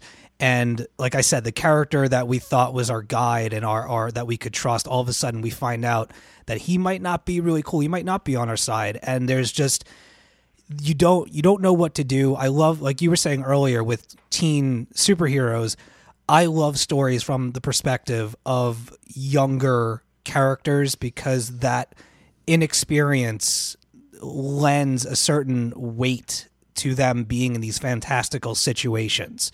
And I'm a huge, huge fan of fantasy. I actually, just this past weekend, went to go and see Labyrinth on the big screen. I actually ran into BJ. Oh, wow. I sat behind him completely at random, one of our friends. Yeah. And it's a wonderful story. I'm really hoping that the pacing, now that it's kind of picked itself back up, and I would love it. I don't know who's on the book for the rest of the time. I would absolutely love it if Felipe Andrade was for the remainder. I don't know if he was just a fill-in artist. Mm-hmm.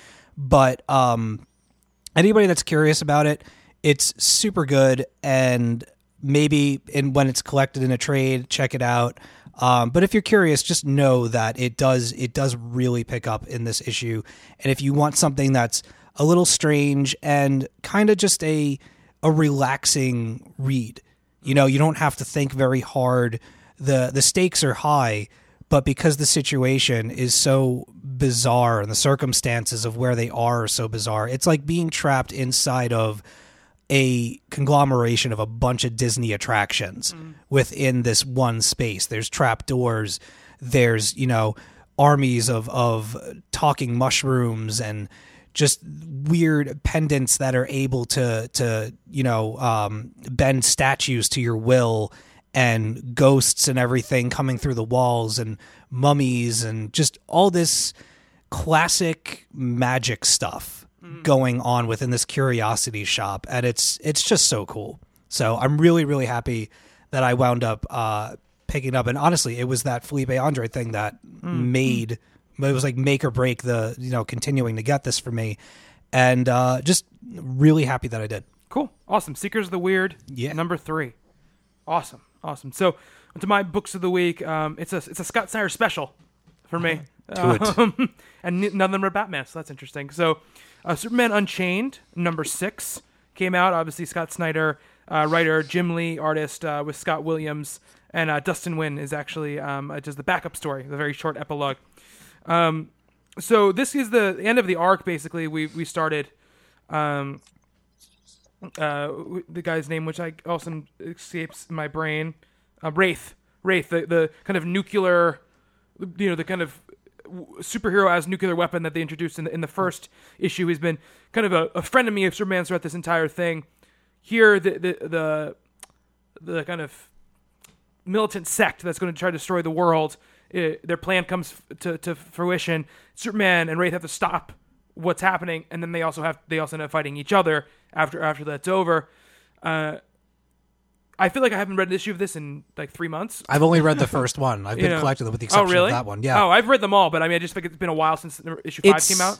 It's short, right? There's like 8 issues, maybe. Yeah, it's definitely ending. Yeah, so I'm probably gonna wait till the end and then read it all in one shot. Yeah, so you know, I've been singing the praises of Greg Pak's Action Comics, which has been fantastic, and it's nice because it's a good time for Superman right now. This issue is really great. I mean, you got kick-ass Lois stuff first of all, you know, dealing with this sect, which was great, and the Soup stuff is really a lot of fun. You know, there's this one scene where all these nuclear warheads, basically the sect has launched every single nuclear warhead in the entire world. Ouch. And they're all, you know, coming down, and Justice League is trying to stop them. And there's this whole thing where they're all kind of figuring out like what they each can do to try to stop it. Like how many can you take out? And there's a moment where it all seems lost. And Lois says, Superman, did we just lose the world? And he says, I will not accept that. And he comes up with a thing to stop it, which is really a great Superman moment. But my favorite moment in the entire book, and it literally made me laugh out loud, and it's dialogue followed by something I didn't what I expect. So obviously we have the Justice League involved here.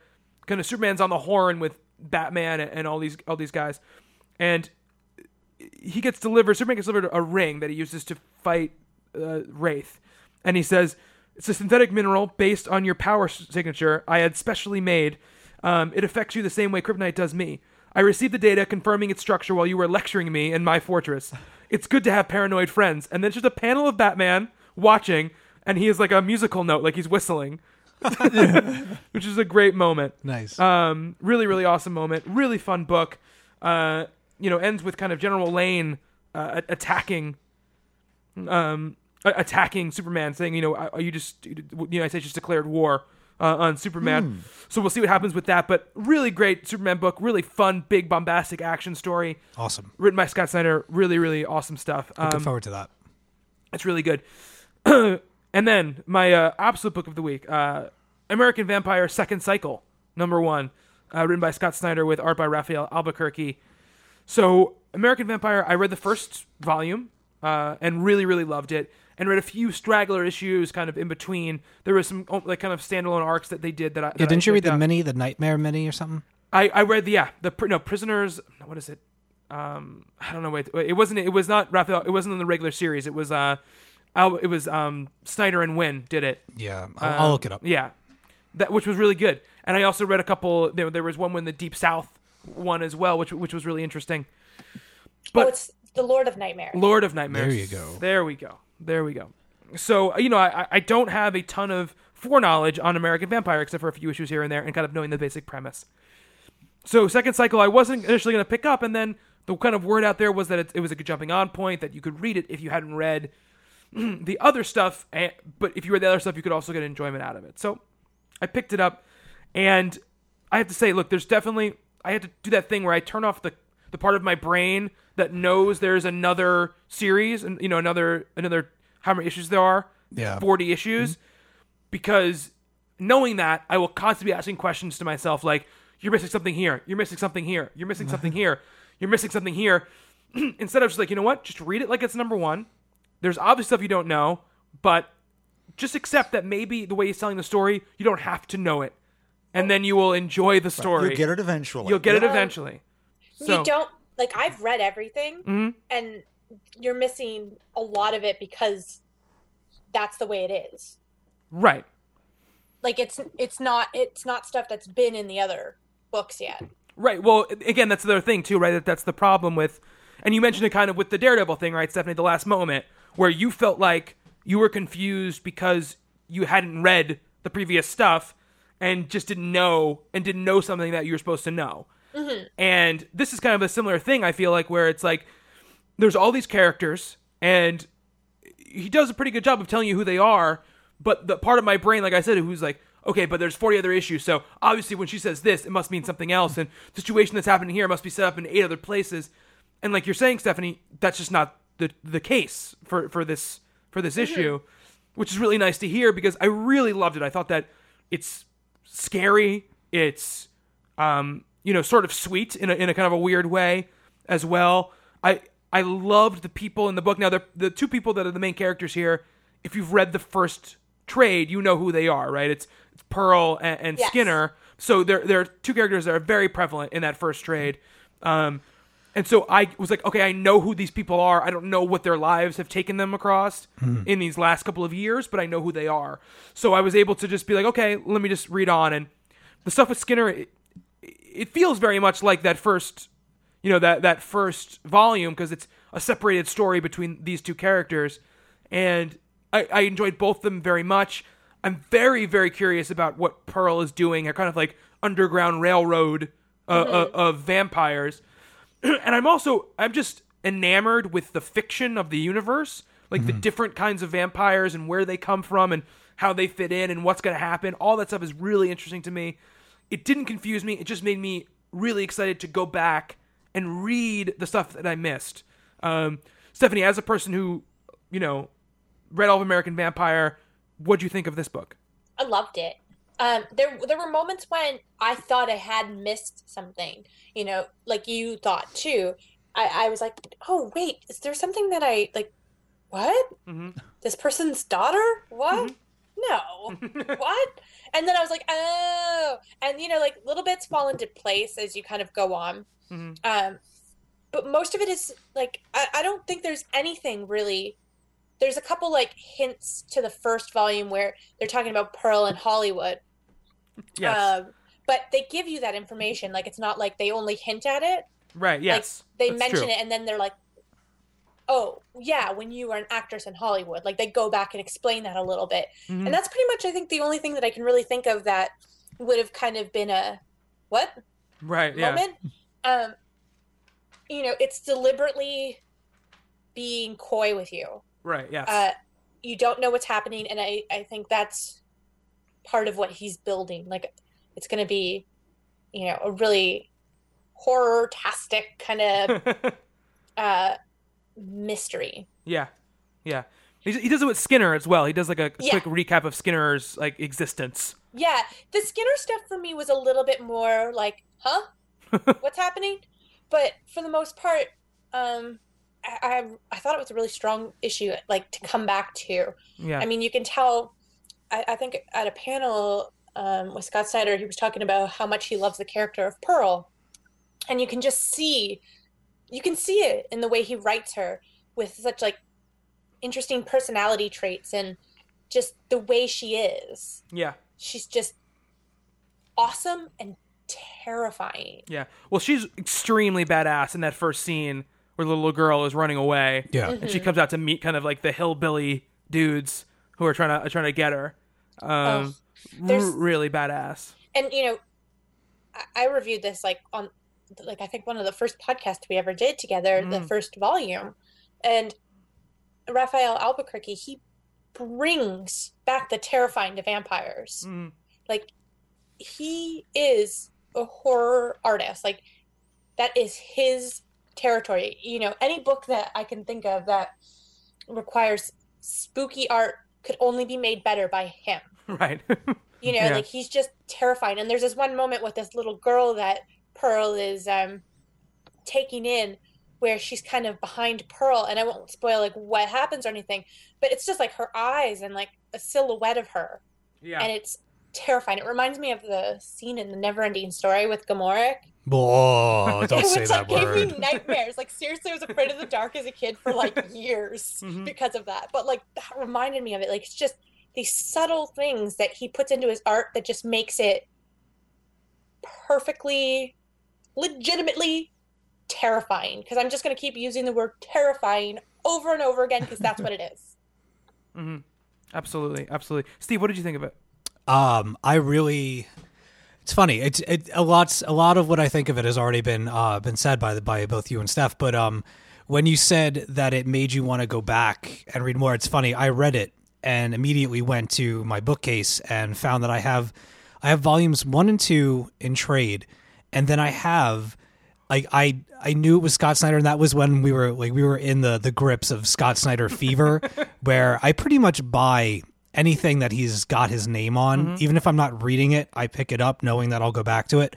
So I have to go into my long boxes and find out exactly where I started collecting, because I have a lot of it in single issues. So I really want to. I think maybe all I need to do is get the third trade, and I'll be set to read the whole thing. But yeah, I really enjoyed it. The thing that I noticed the most about it, I mean, aside from the beautiful art and just the world that he has created with these vampires and everything, the issue itself was very robust in the fact that I kept reading it. In every time I turned a page, there was more, and there was more, and there was more, and I was this is gonna end.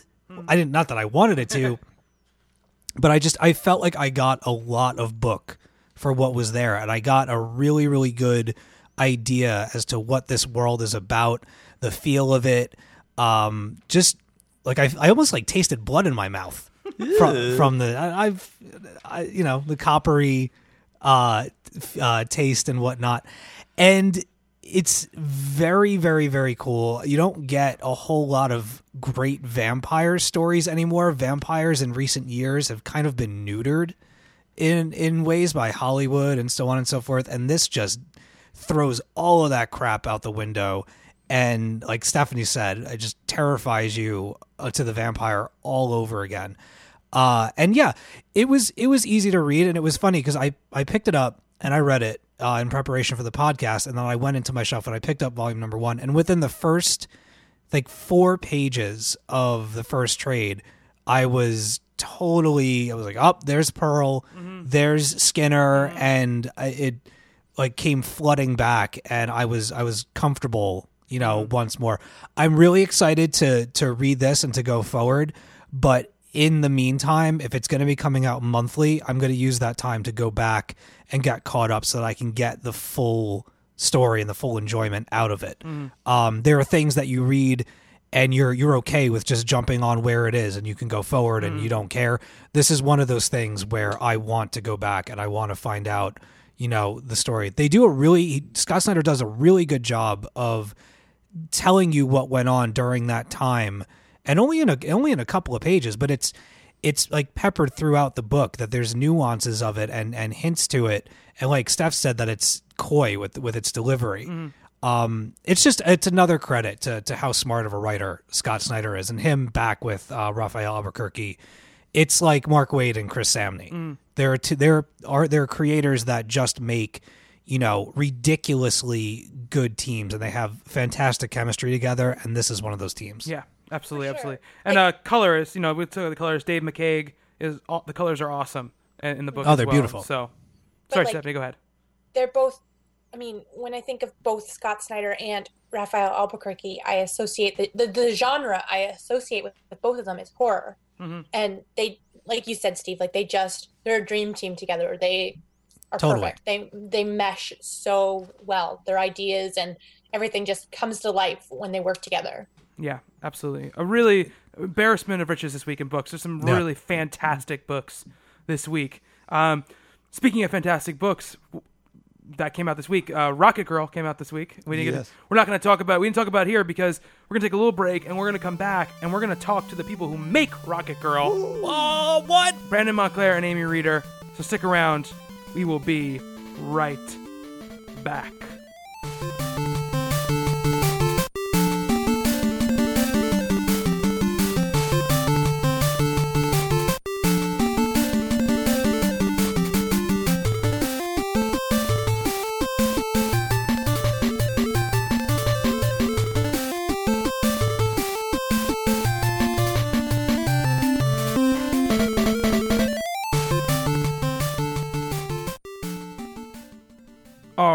So we are back here on Talking Comics, and we are thrilled to be joined behind the team behind Rocket Girl, Amy Reeder, and Brandon Montclare. Guys, thank you so much for joining us on Talking Comics. Hi, thanks for having us. Yeah, it's great to be here. Yeah, guys, we've been a big fan of the book, and we were supposed to have you on, I think, what was it, over... for Halloween Eve. Yeah. Oh. And we got slammed by a hurricane. So on Halloween Eve. On Halloween Eve. So we lost all power, and there was no way we could possibly do it, but... yeah, Amy and I also and Sandy both lost power for whatever it was, 5 or 6 days. So yeah, it was a crazy time. But you know, we're very lickety split. A year and a half later, you're here, so we're ready to do this. So Rocket Girl's out, Bob. I know you had a question about kind of how they make Rocket Girl. Yeah, what is your creative process? Is this Marvel method, full scripts, or just butting heads in a room? How does it all come together? Yes. All three, kind of. It's mostly traditional, which is surprising because we're neighbors and we know each other pretty well, and we've worked together a long time. But mostly it's a straight script, right? Mm-hmm. Pretty traditionally done, and you know, I put in some art direction, but like people always say, you know, it's always up to Amy to switch things out. But that being said, we do talk about story and kind of planning a lot, which would be in the same room, butting heads. And every time we do a spread in the book, it's been kind of Marvel style so far. Yeah. Where it's like, because most of their action, and then it's okay, Amy, just get from point A to B. And then you'll do some dialogue and narration. Yeah, some narration, some dialogue. So. Yeah. Yep. But it's pretty traditional otherwise. And then after the script's ready, is kind of when we collaborate the most. Right? When you're doing the layouts? Oh, yeah. Yeah, probably. And also at the very end when I'm lettering it all. And since I letter it and he and he writes, so. Right, but they're asking about the process, so after, you know, Amy will lay the book out. Oh, I see what you're saying. And, you know, just do quick scribbles, and we'll kind of go over it. And even in that, we change the story a lot, too, to make sure it's flowing a lot. So it kind of goes back and forth. Mm. Very cool, very cool. I know, Steve, you had a question about the art itself, kind of like the nature of it. I do have a question about the art. I know. We did it in prep. So my question is this, because I love a lot of things about the book, but one of my favorite things is just how dynamic the movement is. And my question is this. The character of De Young achieves lots of dynamic movement throughout the comic, particularly when she's using her jetpack. My question is, how exactly do you go about drawing these unique body contortions? Is it perhaps a series of positioned models atop a workspace, or do you refer to books or have a live model? How do you do that? You know, none of those, actually. I just... awesome. I just... scribble until something feels the way I feel. I wouldn't say that I see things, you know, like to me it's kind of like a blank slate. So it's sort of like molding something. You draw something and you're like, no, that's wrong. This is why it's wrong. And then you just keep making scribbles until something gets close, like arrives to what you want. Right. And thumbnails are always really hard for me though, so that's probably why. I used to model in front of a mirror, or take pictures or stuff like that, but I very rarely do that these days. Most of it comes from my head. Huh. So, but yeah, it's fun with Rocket Girl. Like I'm always trying to come up with some sort of pose or angle I've never done before, which to me is why I draw. Because it's fun to learn. So nice. Yeah, I've got one of those like wooden models that you buy at the craft store that I used to draw with, and I was looking at it the other day, and I'm like, mine doesn't do these things. You know, actually, I have like 3 of those, which is funny because I broke the leg off of one of them. No, you didn't. Your daughter did. Oh, was it Violet? Okay. Yeah. There you go. Which is whenever she breaks something, it's like I did it, and then I gave it to my daughter very quickly. Oh, that's smart. Look, Violet, that's a good idea. Yeah. But yeah, I actually had bought it was just broken. So then I got a tiny one because I was going to make a model for these hawk cycles I have to draw that I made up. I was going to make like a clay model. So I was like, okay, and I'll have this little wooden mannequin with it to be in a pose. But yeah, it wouldn't move right? Like it doesn't even stay in a lot of positions. Right. So, then I bought like this other like fancy one that's metal and supposedly twists every which way. I'm trying to remember what his name, they like have his own little name. I think maybe it's Adam from like Adam and Eve. I don't remember. But anyway, so that one actually can do a lot of poses, but honestly, I think when you're drawing poses, at some point you have to kind of graduate from thinking of the individual joints and parts, and you have to start thinking of it as a whole. Sort of like how animators always show how there's like one overwhelming line that controls the gesture, you know? Yeah. Mm-hmm. So yeah, I would say that I don't think that those are very helpful. Fascinating. Awesome. Thank you. Now, on that sort of vein here, in your panel layouts, for instance, in the Times Square sequence, you know, De Young's barrel roll or the subway chase in the newest issue, how long does it take to come from your head onto a finished page? That has to be a rather long process. There's just so much involved there. Yeah, it's. Are you talking about just coming up with how to do it, or are you talking about like coloring it and all that stuff? A little bit of both. You know, how do you come up with the idea of the panels roll over in the same way that she does in the shot? So that is beyond my even thinking about. That's a level of meta that's just crazy. And then all the details with it to get that to the page and having it look 3D on top of everything else because of the colors and the inking and your lettering and the whole jazz there. Yeah, no, I mean, it's not easy.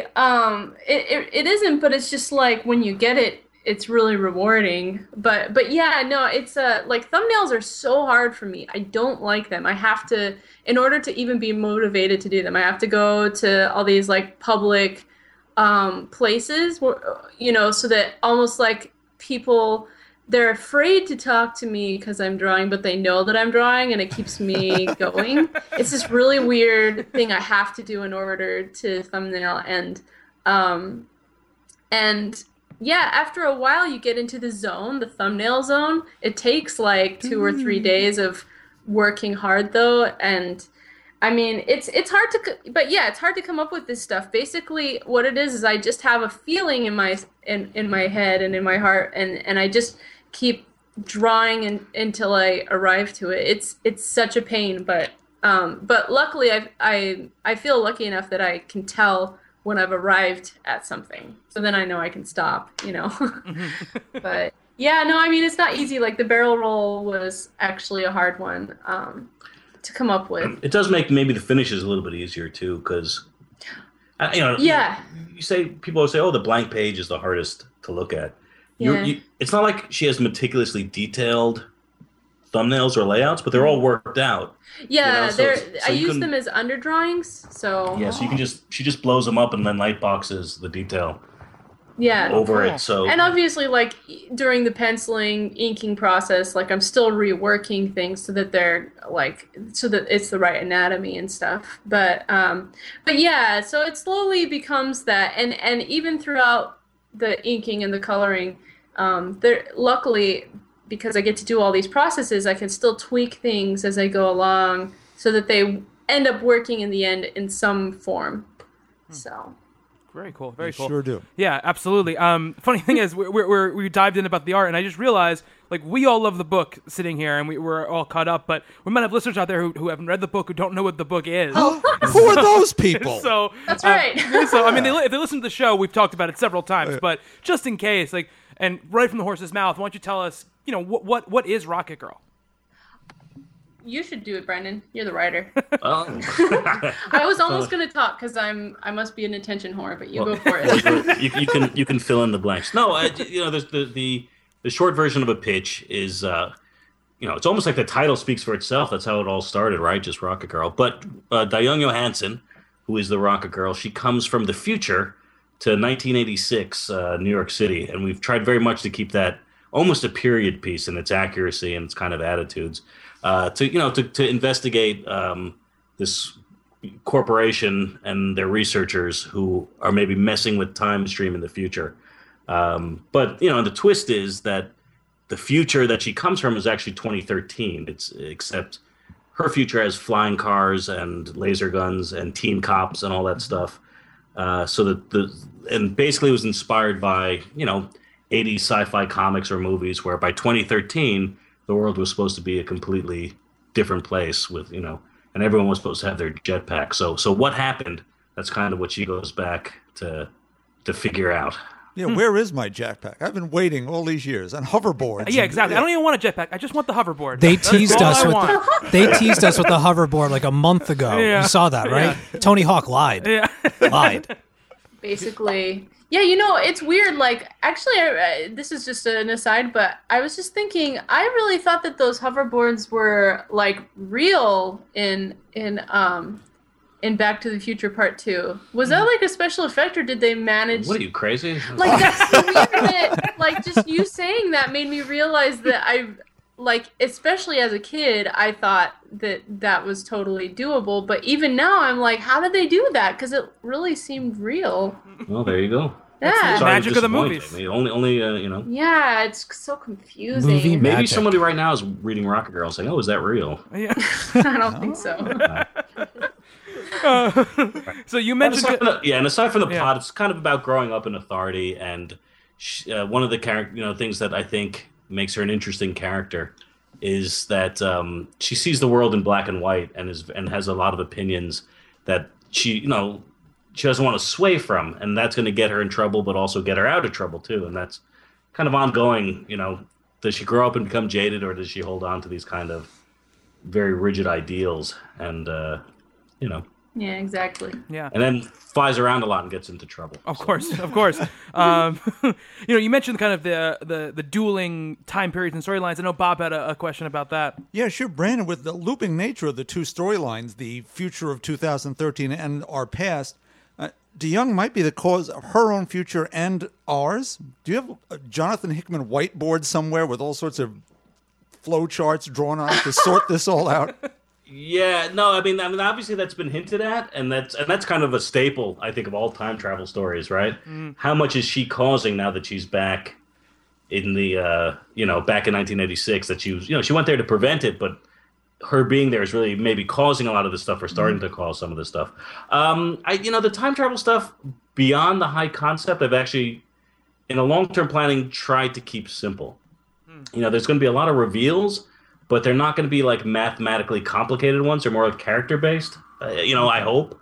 You don't want to lose people in the confusion. But yeah, there's going to be some clever things and kind of bringing back. If people have read number 4, or it was even in number 3, the two police officers were in Times Square in the first issue, were also security guards later on in the future, who are now going back in time to get her. It's there's stuff like that, and a lot of repetition, but. But yeah, let's say I would say that our approach isn't like hugely like about concept, right? And like. Like the mechanics of time travel, which I think, like, hopefully that's not off-putting to people who are really big fans of time travel. I personally, I love time travel stuff, and always come up with stories with it, but they like never have to do with the mechanics of it. I really like the human element of being able to look back or look forward and basically look at yourselves by doing it. So yeah, that's a great point. Yeah. Absolutely. There's definitely a long-term plan. We had an arc kind of set out for 5 issues that we said, well, and we'll see how it, because there's always, we wanted to go ongoing series, right? And then by the time we were done with 3, but before it shipped, we said, this first arc really needs to breathe more. So the first 5 are almost going to become entirely the first 10, which could be, a hard ending. But with time travel, you can always expand it any way you want. You can go further back into the past, you can go more into the future, you can go sideways into some kind of parallel spin-off. So again, none of that whiteboard is kind of, there's no whiteboard sitting with stuff marked up, but there's always ideas of people sitting around and you can kind of take it in any direction. But is Rocket Girl going to go 15 or 20 issues total, or is it going to go 200? And that kind of will dictate how much of that stuff gets used, I think. Right. Yep. Absolutely. Like you said, she's a police officer. She's starting to stop this horrible future. So she's very much a hero. And I know that Stephanie has some questions about the nature of her heroism. Yeah. So what are your personal philosophies on heroism, and how much of that makes it into the story? Well, I think for me, like, it seems like she's it's the fact that she puts herself... Oh, sorry. We've got a siren. You've said too much, Amy. You've said too much. They're coming for you. The teen police are on their way. The hoverboard police. Yeah, see, there you go. We got some heroes out on the street. But anyway, I think it's really just putting other people before yourself is the big thing, and that's what I really like about Dae-young, is she doesn't seem to have a huge regard for herself and in the big picture, which is very awe-inspiring, since most of us don't act that way. So yeah, I think she's really, we want her to be an admirable character, and I like these that kind of teen, not brash, but also real, and certainly not perfect. But as far as personally speaking, I think I look at it as an adult, it's the exact opposite of heroism, maybe what Dae-young would do. It is maybe understanding that things aren't so black and white, and things have to be kind of considered in nuance, right? Mm-hmm. So writing her, I'm not a believer in, hey, people should take really rigid stands and fight for them no matter what and never compromise. To me, that's always a difficult person who's maybe doesn't have the greatest sense of justice, right? Because they don't take into account all these things. So it's. No, I don't mean to be critical of Dae-young, though. She's, like I said, her heart's in the right place, and it's hilarious fun to write her. But It really is a kid's perspective. And so, you know, as that kind of comes more and more out and she's developing on the page and in the new issues, it really does become about, I hope to be able to play it both ways. That like you can admire her kind of rigidity and kind of roll your eyes because, I was once young and before I realized that things get complicated, I used to be able to make these easy decisions. But it, like I said, it gets her through the day a lot. It lets her do things that not only a normal teen can do, but a normal experienced adult wouldn't be able to do in this world. Is kind of her her own personal code. So. Okay. Awesome. Well, on the flip side of that, what real-world villainy should never make it into a comic like Rocket Girl? Should never... Wait. Like, what kind of, bad things going on do you think, like, would never actually make it into the comic? You guys, I mean, obviously there's a lot of things that are plausible to happen, but, I mean, it's also very fictional. So what sort of things are okay to touch on and what, Sorry. Each other. She just pointed at me for some reason. I thought it was your turn to go. Okay. Well, I'll get you started. But I mean, I think, we do want to be realistic. There was a misconception sometimes in solicitations and people who haven't read it. Oh, it's a book for kids. And it really isn't. I mean, hopefully, a kid can enjoy it. But it's not all ages type of stuff. But we do, that being said, I think we shy away from a lot of brutality and stuff, Yeah. So I think that's kind of my own natural reaction. I don't really like drawing violence that much. But and I think, I think we've had alluded to some pervy things, but probably don't want to go too far with that, just because it's such a huge downer since she is a kid. I don't know. I'm trying to think what there is, but it's definitely not like super gritty or anything, but we don't feel super limited either. Like Brandon said, it's not something we see as a kid's book. Obviously we have somebody who's like a 13-year-old Commissioner Gomez in the future is smoking and drinking, so it's kind of irreverent in that sense. But yeah, I don't know. Yeah, but I mean, I think there are a lot of 13-year-olds in the world who smoke and drink too. They're not as old school as Commissioner Gomez going about it. You know what I mean? But it's and she has a relationship with LaShawn, maybe, right? I mean, I don't think we're ever going to be, and by explicit, I mean I don't think we're ever going to really talk about it. It's like a Mary Poppins. Well, yeah, and what's his name? Chim Chimney guy. Yeah.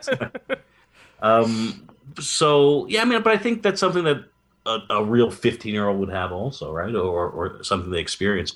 And again, but not that realism is what we're doing. Tone is a creative choice. It's an aesthetic choice.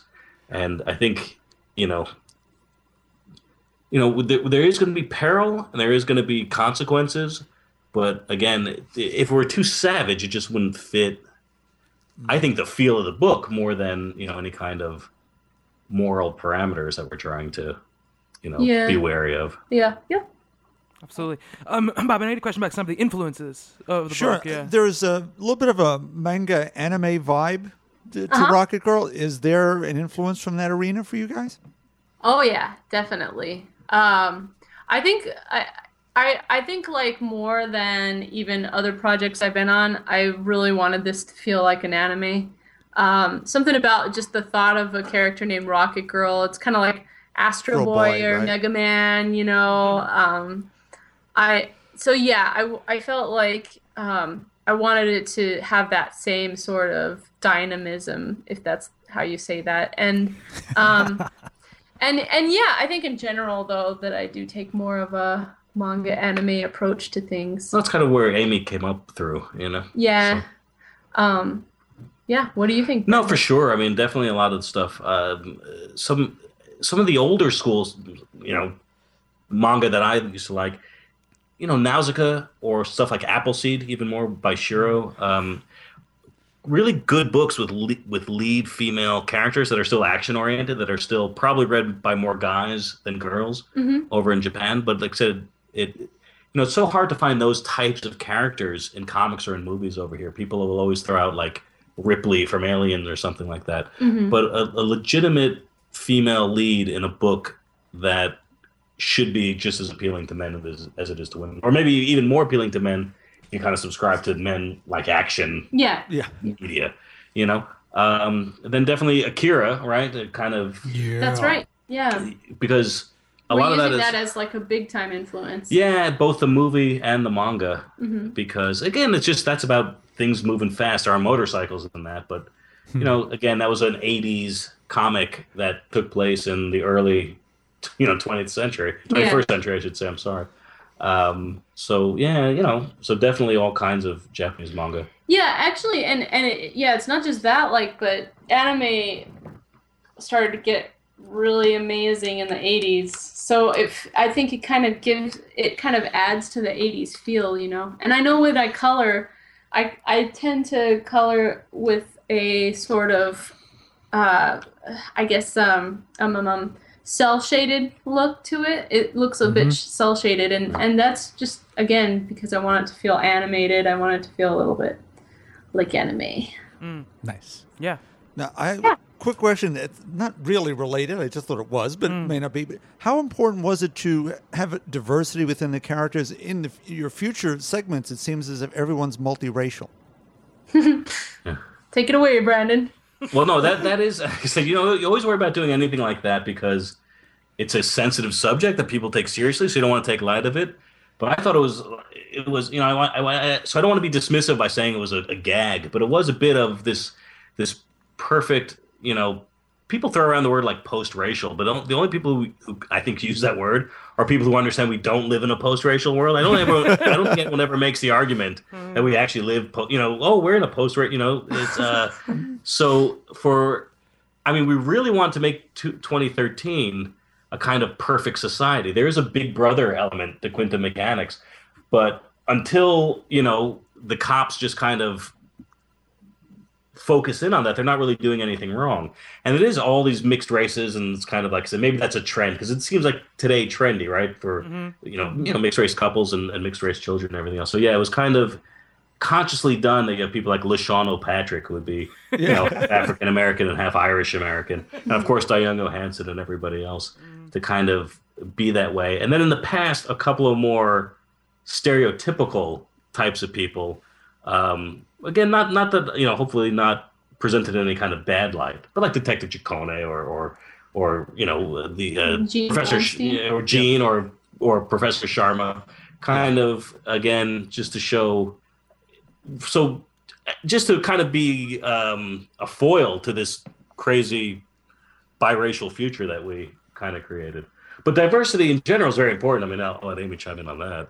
Yeah, so I mean that it was important for us to have characters that were pretty diverse, and it's an interesting challenge doing these future versions where I actually am trying. I don't know that I always succeed, but I'm trying to kind of pull off sort of a believable like multiracial people, you know, or biracial people, And then, of course, in the 80s, just trying to represent people because it is New York, so it's not like everybody's white, you know, and of English background or something like that. Yeah.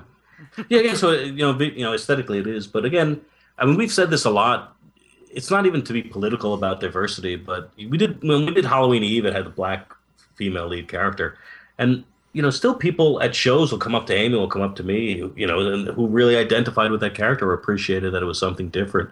And it's nice to be able to do that, and it's politically good because there's, I mean, obviously you can add up all the characters and see which races and genders are underrepresented. Mm-hmm. But it's also, again, I always say if you don't want to take a political angle, it's just good business because, you know, you might as well do something that's different and stands out, you know. Yeah, that's kind of my philosophy. Like, why do the same thing? If you're going to do something creator-owned and you're not forced to work with characters that are either 50 or 75 years old, you might as well, like, you know, go the other way with it and say, oh, well, here's my chance that I can do somebody who's not, you know, 35 white male who's a billionaire, you know? Yeah, exactly. And, you know, conveniently, it really helps with storytelling. Like if people have different skin colors, for instance, it makes it really Like, it makes it so you can show somebody's hand and you know who they are, you know, which is very convenient, I have to say, as an aside. So, yeah, I hope, you know, I think a lot of people are doing that more and more lately, but hopefully with all these creator-owned, we'll see more of that sort of thing. But, yeah. Absolutely, absolutely.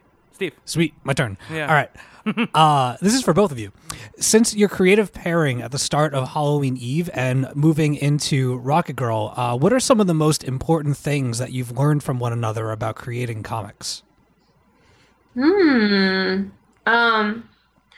I'll chime in. Like, I think one thing that I've really learned working with Brandon is that it's not a bad thing to think out of the box. I mean, like Brandon has a lot of cool ideas on how to do things and what would work specifically for us. And they're the sort of thing that a lot of times people might resist because it hasn't been done yet, you know? And so far, like, you know, it's nice to have somebody like Brandon to work with because he's kind of this voice of opposition but with reason behind it. And yeah, I feel like we've been able to do some things that, you know, a lot of people said wouldn't work, and they do. So that's kind of the biggest thing for me. Yeah, I think, yeah, and I've been familiar with kind of Amy when I was an editor and working with her on Madame Xanadu, and even before that, some of the Tokyo Pop stuff, which I didn't edit, but I was kind of aware of, and I was leaving Tokyo Pop when Amy was starting her book Fool's Gold over there. But, you know, I learned a lot from all the people I worked with, writers and artists, just looking at their scripts and looking at the finished project and talking to them and, you know, being involved in every little piece of the creative process. But as far as, you know, to specifically answer the question, oh, excuse me. Oh no, that was just feedback. Oh, okay. Yeah, we lost you. You got the last couple things you said, the last like sentence you said, Brandon, it kind of cut out. So you might want to say that again. Oh, I don't even remember what I said. But again, I'm working with a lot of different people as an editor. You kind of learn about all those little pieces of the things that they do. And as someone who's not an artist and wasn't a writer at the time, right? Just working as an editor, you do pick up a lot of things and learn to appreciate it. But specifically to your question, which is different but maybe interesting, is completely not, you know, something that happens on the page either way. But it's you know, Amy would say a lot of things when I was an editor about, oh, it's very hard to get certain things done, or I have to be in the right mood for it to work, mm-hmm. or fan response is very important or not important, or all these kind of personal things that affect the creative process. And, you know, to me, it's just kind of like, oh, that's a crazy creator saying stuff. And, you know, maybe Amy would disagree. Maybe I'm more balanced than some, you know, maybe than the average creative type. But now it's like, oh, now I learned that when you're actually in the person doing something, whether it's writing or something else, it's like, oh, you know, there really has to be, you know, you have to have like the right mix of positivity plus incentive. You have to be in the right space for things. And it's really hard. I mean, it's hard to kind of create art, whether it's, you know, you're a comic book person or anything else, and kind of put stuff out there for people to hopefully enjoy or maybe criticize is how that comes down. But it's different. It really is. You don't experience it as an editor. At least I didn't, you know, although I would hear it a lot, not just from Amy, from everybody. Yeah. Kind of, this is how my life goes. And it really is different. And it's been, you know, it's great. So. Yeah, and it's reassuring to hear him say that now. Yeah, right? You were right. You can say I told you so. Yeah. Yeah. Nice. Thank you. Awesome. Bob, I know you had some other questions kind of left for the end. I know you want to run through those. Sure. One thing is, DeYoung remarks that everyone in the past is in their own universe. Is that a comment on the me decade of the 80s or today? Oh, yeah. Well, she says that kind of... Yeah, it's a comment on... I think New Yorkers, you know what I mean? Okay. But it probably existed then and now. I think that's one of the things it's interesting in time travel, how it is a completely different world from 30 years ago. But again, you want to do some things about how it's exactly the same. Even if you're writing, I think, if you're reading Northlanders, right, about the old Vikings, the part of the reason you're reading is because, oh, it was 1,500 years ago, but it's kind of the same as it is today. Yeah. So I think, you know, and that, you know, that the one time she mentions it, but also that there is kind of a loss of connection, I think, in both time periods. I don't know if Amy. Oh, you know, yeah, just in different ways, you know. just in different ways. But I think Brandon hit on the point that, like, yeah, the 80s, the way that we're drawing the 80s versus the quote-unquote future makes it so that some of the future is like it is now, and some of the 80s is like it is for us now. Right. So, but yeah, no, I think it's like a different type of alienation, right? It's got to feel like when you move to a different country and you're trying to figure out, like... Yeah. And I think for Taeyong, she felt comfortable just in her own world and maybe thought that she was more connected to people, but, you know, because she had peers. And in this new world, she really doesn't have a peer. And so she feels that alone and maybe is projecting a bit, but, you know, it's ambiguous intentionally so. Now, if she saw some teens from 1986, what would she think of those kids? That's what I want to know, Brandon. Yeah, you know, that's come up kind of a thought of how that would react. And sometime there's no concrete plan to do it, but she wouldn't think too much about him, I don't think. Yeah. You know what I mean? Yeah, she would be kind of like, you know. Slackers. She would think even less of teens in 1986 than she does of adults. Well, and you know? and yet, like, what she's really fighting for when you think about it is our right to be kids, you know, because obviously in her future, that's not really an option. Oh. So she's got to somehow embrace the idea of just being able to be a kid. Well, yes, in a way, right? But also she gave up her youth. Yeah, you know, so that's true. With her job that she has also. Purposefully, yeah. Which I think, you know, a teenager might think is perfectly fine to do because they all want to be adult. But also, it's a funny thing. I think all teenagers, and there's a lot of this in Taeyong, they want to be adults, but they also hate adults. You know what I mean? But yeah, I mean, you know, it hasn't been answered yet. But I think it's something that will have to fit in when the time is right. But I will say this: the quantum mechanics scientists, they're all kind of these PhDs working. They're PhD candidates working in a corporation. Not to get too complicated about it, but my wife is a chemical engineer. She got her PhD, and now she teaches at she's a research lab at NYU. And, you know, we're both in our late 30s, but she has a lot of students who are 23 or 24, which is about the age of Annie and Ryder and Gene and Chaz and all those people. And she works very closely with them, and I know some of them too, and they really are just kids. You know what I mean? It's like they don't, babies. Yeah, they don't know if they're 23 and 24. That they don't know what they're talking about. But so to me, that's something that's never really, we never hit that on the nose, but that I'm always playing with and Amy's always playing with is that they are also kind of foolish too and kind of immature also. And Taeyong thinks that they're just these old people, but they're in their 20s. You know, yeah. I think anybody who's above 30 or 35 can say, oh, you know, I really didn't know anything when I was 25, you know, so. Definitely. But maybe not. I don't know. I think you're right. Yeah. I always say my father got so much smarter between when I was 16 and 21. I don't know what school he went to, but boy, he was so much smarter. Oh, man. Well, Brandon and Amy, we could talk to you guys forever, but thank you so much for coming on Talking Comics and talking to us about Rocket Girl.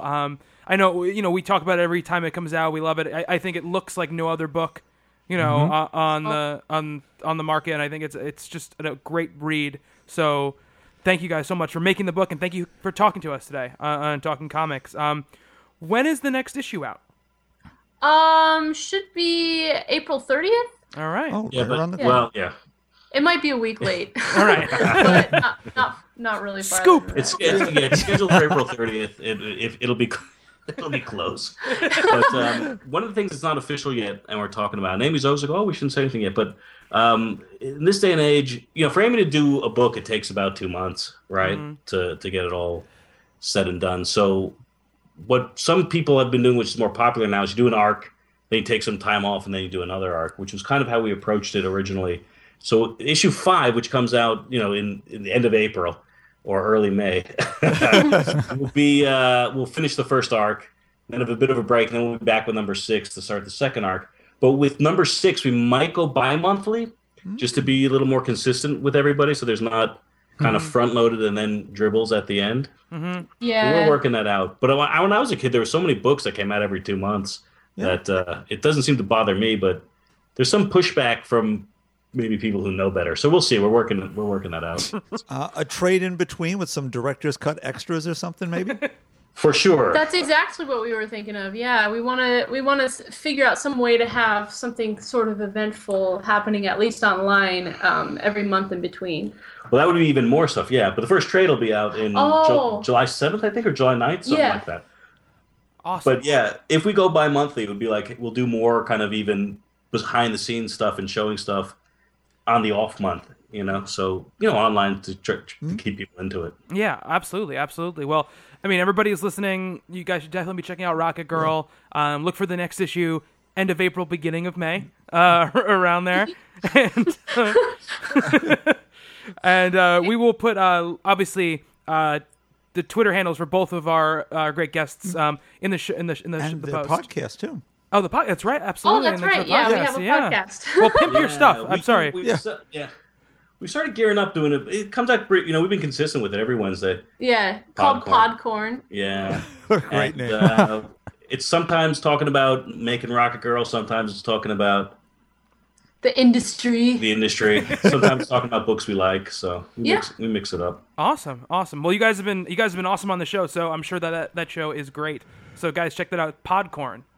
Thank you. And thank you so much for liking it and supporting it. And it's always great that you guys had nice things to say about Amy and I and the book. Well deserved. Yeah, absolutely. Absolutely. Yeah. Make great stuff, and you're super nice people too, so it's very easy. It helps. Yeah, to say nice things about you guys. Can I throw one ridiculous question in? Absolutely. Close it out with one ridiculous question. Okay. Bob.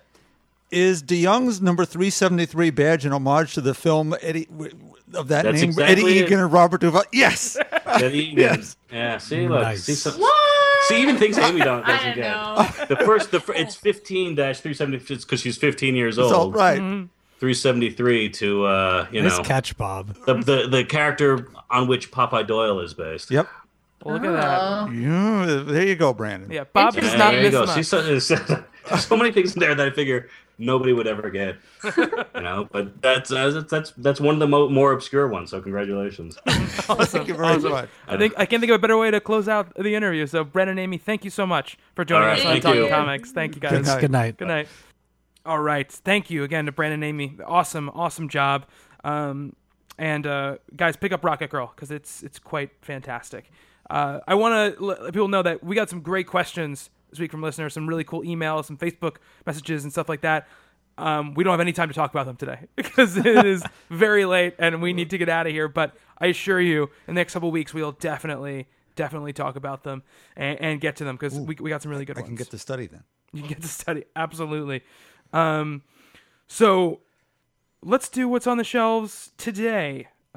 From Avatar Press, we have Cross Badlands number 50.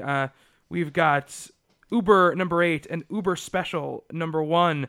From Boom Studios, we had Adventure Time number 12. Yes, I think number 12. There's like 8. No, these are all second printings. Yeah, I was going to say, Adventure Time's in like 20-somethings now. There's literally 1, 2, 3, 4, 5, 6. 6 second printings of Adventure Time books coming out this week. So we've got Bravest Warriors, number 18, Hacktivist, number 3, Midas Flesh, number 4, and Regular Show, number 11. From Dark Horse Comics, we've got a $1 edition of BPRD Hell on Earth, number 1. Definitely check that out. Blackout, number 1. We've got Bloodhound, Crowbar Medicine, number 5. They just made that up. This is like a random word. Yeah. We've got Captain Midnight, number 9. Elf Quest, The Final Quest, number 2. Empowered Special, number 6. Mm-hmm. Nice. Internal Medicine. I was making sure that wasn't like a reprint or something. Mm-hmm. Furious, number 3 of 5. Yes. We've got Halo Escalation, number 4. King Conan the Conqueror, number 2. We've got Mass Effect Foundation, number 9, Massive, number 21, Mind Management, number 20, Pariah, number 2 of 8, Serenity Leaves on the Wind, number 3, Star Wars Legacy 2, number 13. We've got Tomb Raider, number 2, and Vandroid, number 2 of 5. From DC Comics, we have Adventures of Superman, number 11, All-Star Western, number 29. We've got Aquaman, number 29. We've got Batman the Dark Knight, number 29. We got Catwoman, number 29, Dead Boy Detectives, number 4, Fables, number 139, Flash, number 29, Forever Eagle Argus number 6, Forever Evil Rogues Rebellion number 6. We've got He-Man and the Masters of the Universe number 11, Injustice Year 2 number 3, Justice League Dark number 29, Lara Flea's number 9, Red Lanterns number 29, Sandman Overture number 2. Right. We'll see. I'll believe it wins in my hands. Exactly. We have a Suicide Squad, Amanda Waller, one shot. We've got Superman number 29, Talon number 17, Teen Titans number 29, Wake number 7 of 10, and World's Finest number 21. And the Fables, just like FYI, there's a new cover artist who's like, one of my Toronto friends, and he's awesome. So, like, if you don't happen to read Fables, which is great, by the way, you should check out the cover by Nimit Molivia. He did, like, the cover for the Once Upon a Time graphic novel. Oh, okay. And, like, his art is absolutely amazing, and he's going to be doing the art for Fables from 139 to 150, so, or the cover art. Did I say that? But he's great. Go look. Put some money in Stephanie's pocket. Buy Fables. Get money for that. Get out of here. Go look. He's awesome. From Dynamite Entertainment. Bobby. I don't. Yeah, exactly. From Dynamite Entertainment, we have Ash and the Army of Darkness Annual 2014, Dejah Thoris and the Green Men of Mars, number 12, Doc Savage, number 4. We've got Legends of Red Sonja, number 5 of 5, My Little Phony, A Brony Adventure, number 1. Vampirella Strikes. Oh, sorry, no, that's not. Warlord of Mars, Dejah Thoris, number 37. From IDW. This is, I don't know what this is. I mean, I can tell. Batman: The Silver Age Newspaper Comics, Volume 1. 1966, 1967. Reprints of old newspaper strips. Yeah. They've done some Superman. They've got a Wonder Woman one, which that strip barely ever came out. That's on the horizon somewhere. Interesting. Didn't get to ask him last time around. G.I. Joe, A Real American Hero, number 200. Ghostbusters, number 14. Godzilla, Rulers of Earth, number 10. Rocky and Bullwinkle, number 1 of 4. Star Slammers Remastered, number 1. Sounds Walt Simonson. Yep. Teenage Mutant Ninja Turtles New Animated Adventures, number 9. Transformers Dark Cybertron Finale, number 1. Wraith Welcome to Christmas Land, number 5 of 7. And X-Files Conspiracy, number 2 of 2. From Image Comics, we have Alex and Ada, number 5. Yeah. We've got Bounce, number 11. Dead Body Road, number 4 of 6. Ooh. Deadly Class, number 3. Yeah. Fatale, number 21. Yes. Krampus, number 4. Manhattan Projects, number 19. One Hit Wonder, number 2 of 5. We've got Protectors, Inc., number 5. We've got Real Heroes, number 1, Revenge, number 2, Satellite Sam, number 7, Sex, number 12, Skull Kickers, number 25, Umbral, number 5, Walking Dead, number 124. From Marvel Comics, we've got A+X, number 18. We actually have All New Ghost Rider, number 1. Whoa. Just supposed to come out last week. Did not. It was supposed to come out. Yes. So I wasn't going crazy. It was on the list last week, yeah. All right, good. All New X-Factor, number 5. Amazing X-Men, number 5. Avengers, number 27. Avengers Assemble, number 25. Brilliant, number 5. We've got Captain America Homecoming, number 1. I don't know what that is. One shot. It's a one shot, okay. Is the Brilliant that Brian Michael Bendis comic? Oh my God, it is. It is. Holy shit. Again, I'll believe it when it's in my hands. For like 2 years and they're at issue 5. It's been almost 3 years, to be quite fair. Yes. Yeah, it has not been coming out. Sweet baby Jeebus. I know. And it was good. I'm really excited about it though. If it really comes out. I'll be really excited when the like complete thing comes out. Yeah. I've forgotten what happened in that. Yeah, I have to go back and read my other issues. Deadpool number 26. We've got George Romero's Empire of the Dead Act 1, number 3, Guardians of the Galaxy, number 13, Hawkeye, number 18. We've got Indestructible Hulk, number 20, Iron Patriot, number 1, Marvel Knights X-Men, number 5. We've got Miracle Man, number 4. We've got, New Avengers, number 16.now. That's 2 weeks in a row, right? Yep. Yeah. Origin 2, number 4. That's Wolverine Origin. Revolutionary War Omega, number 1. Savage Wolverine, number 16. Silver Surfer, number 1. Yes. Superior Spider-Man, number 27.now. Woot. Oh, sorry, no. Superior Spider-Man, number 30. Number 27.now. Still woot. Already came out. But, yeah. Interesting that some of the Marvel books, and that's one of them, you get a bonus comic stapled into it. That comes with Black Widow #1 for some reason. Oh, really? As a backup story. That's so weird. And it's $3.99 and a digital code, and you get a second comic. Wow, that's crazy. Superior, that's weird. I didn't know. Yeah, I didn't either. Superior Spider-Man Team Up #11, Survive #1, Uncanny Avengers #18, Point Now, and that is it from Oni Press. The Bunker #2, which I'm excited about. Let's see what we got from anything from Valiant this week. Eternal Warrior #7, and from Zenoscope, Grim Fairy Tales presents Quest #5. Wonderland Clash of Queens #2. And from Abstract Studios, we've got Rachel Rising at #24. I missed Abstract. You should, yes. There it is. Mm. Not verified by Diamond, it says, Stephanie. I don't know. Yeah.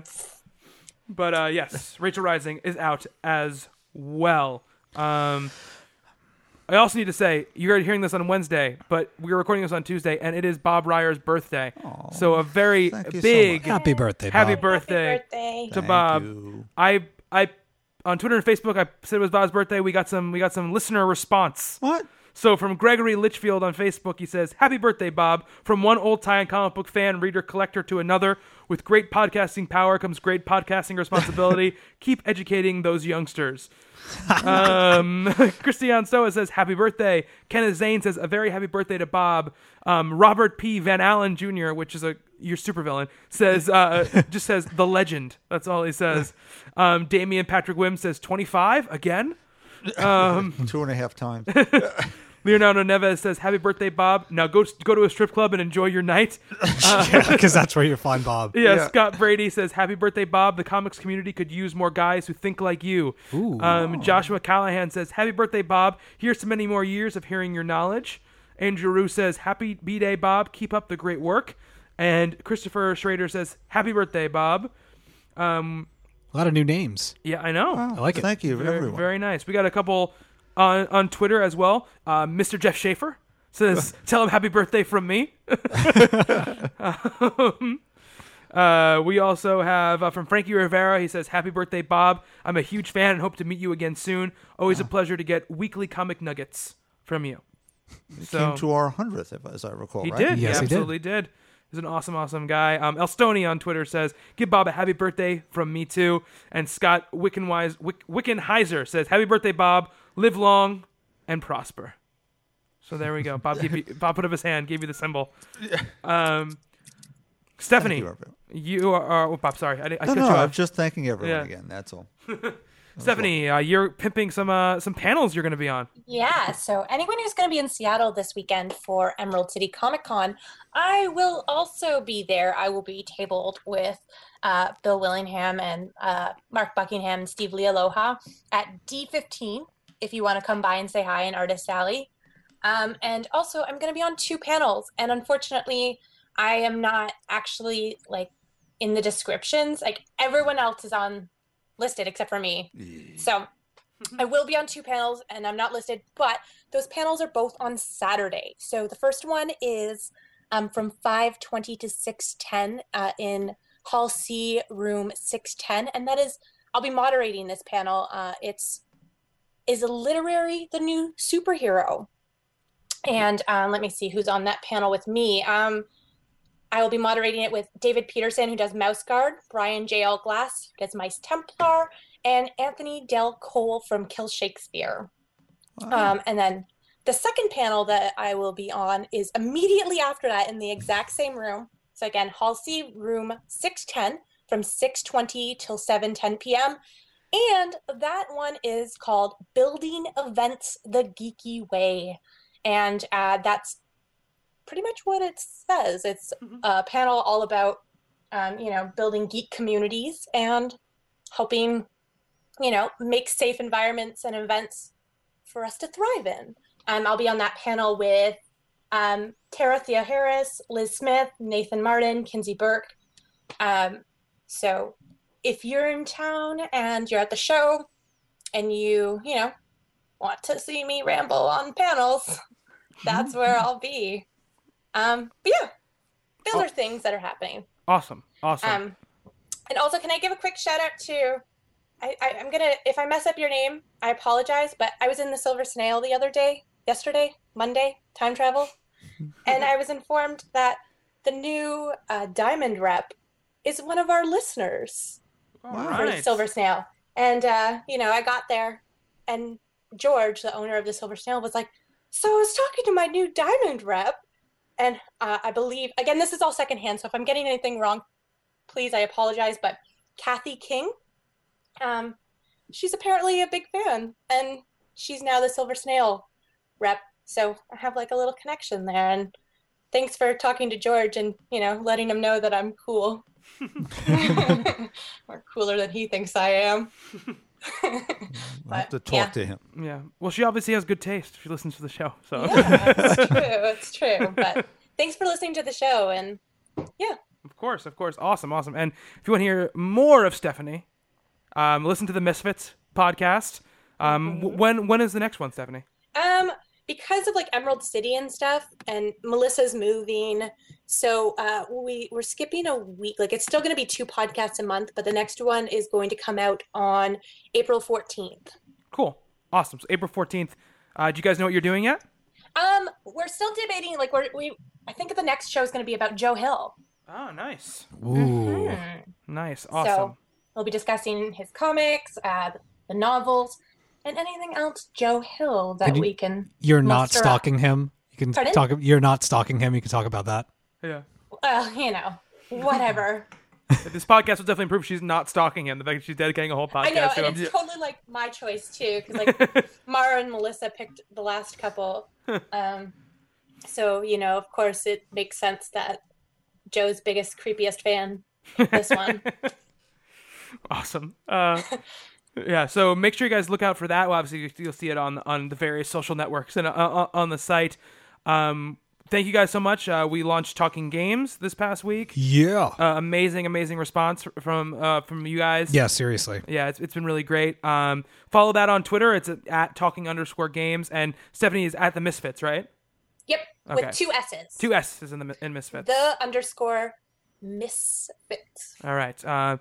And so check those out. We're doing obviously the second episode of Talking Games will be up this week on Thursday. Indeed. Lots of stuff to talk about there. Lots of Infamous and Facebook buying Oculus Rift. Yeah, we'll be talking about Facebook buying Oculus Rift. That'll be an interesting conversation. We'll also be introducing Rob Neumeier, who is, you know, as you know, we mentioned him many times here. He is our comic book dealer. Yeah. He will be joining our panel. We're going to be switching on and off between Rob and Jackie, kind of a rotating fourth chair, if you will. Yeah. But I seriously, guys, huge response to the show. Can't thank you enough. Really looking forward to hosting it and being with everybody and just talking about more things that we love. It's been great. Yeah, it's awesome. Also, guys, make sure you check out Talking Movies, Brian Verderosa's podcast with Chris Oliphant. They talked about Pi this past week in their lead up to doing Noah, the latest Darren Aronofsky movie. And the last 2 conversations they've had about Requiem for a Dream and Pi have been really fantastic. And I look forward to seeing what they say about the new movie. So definitely check that out. And actually, I want to plug this really quick for him, but he wish happy birthday to Bob. But Jeff Schaefer, who we used to do the Man Cave podcast together, he's relaunching and kind of rebranding that show. It's going to be called Late Night Tonight with Jeff Schaefer. And it's going to be kind of the Tonight Show, but in podcast form. Ooh. So he's going to do a monologue. We're going to do some skits and stuff like that. We're going to have guests and. And his idea too is, and guys, if you're in a band or anything and you're interested in this, he wants to have a musical guest. But what he wants to do is he wants to get them on Skype and talk to them for a couple minutes, and then have them play live acoustically on Skype some of their music. That's really cool. So that way, you know, it's a one of a kind thing. It's not just playing an MP3 or anything like that. So if you guys are interested in that, you know, shoot me an email or shoot us or tweet at us, and I'll make sure he hears about it and. We'll definitely set that up, but yeah, definitely. He's been working really hard trying to set that back up. So you should hear that in the next couple of weeks. Nice. Late Night Tonight. Congratulations, Jeff. Yeah. Should be pretty cool. I mean, anything else they wanted to talk about before we left? I always forget. Bob usually has a one more thing. Well, I guess the one more thing is thanks to the last Misfits podcast, I've been watching Studio Ghibli. Nice. Ghibli. Yes. Ghibli. Either I call it Ghibli because it sounds better. Ghibli. And so far, Kiki's Delivery Service is my favorite. Spirited Away, a reasonably close second. My favorite. Nice. I'm so glad that you love them. Awesome. If you guys want to talk to Bob about that and all the other things that Bob likes to talk about, bobryer@tonguecomicbooks.com. Correct. Yes. Email address. Steve, what's your Twitter handle? My Twitter is @dead_anchorus. Stephanie? I'm @HelloCookie. And I'm @BobbyShortall. And that is going to do it for the Talking Comics podcast for this week. Thank you to Brandon and Amy for stopping by and talking with us. Thank you to my co-hosts here. And guys, seriously, next week, look out for our Captain America stuff, our interview with Steve Englehart, a really veteran creator talking about some really awesome stuff. So get ready for that. Plus some other cool stuff we have in the cards for you guys. So for Steve, tally ho, Bob, aloha, and Stephanie, bye. I've been Bobby. Until next time on Talking Comics, to be continued.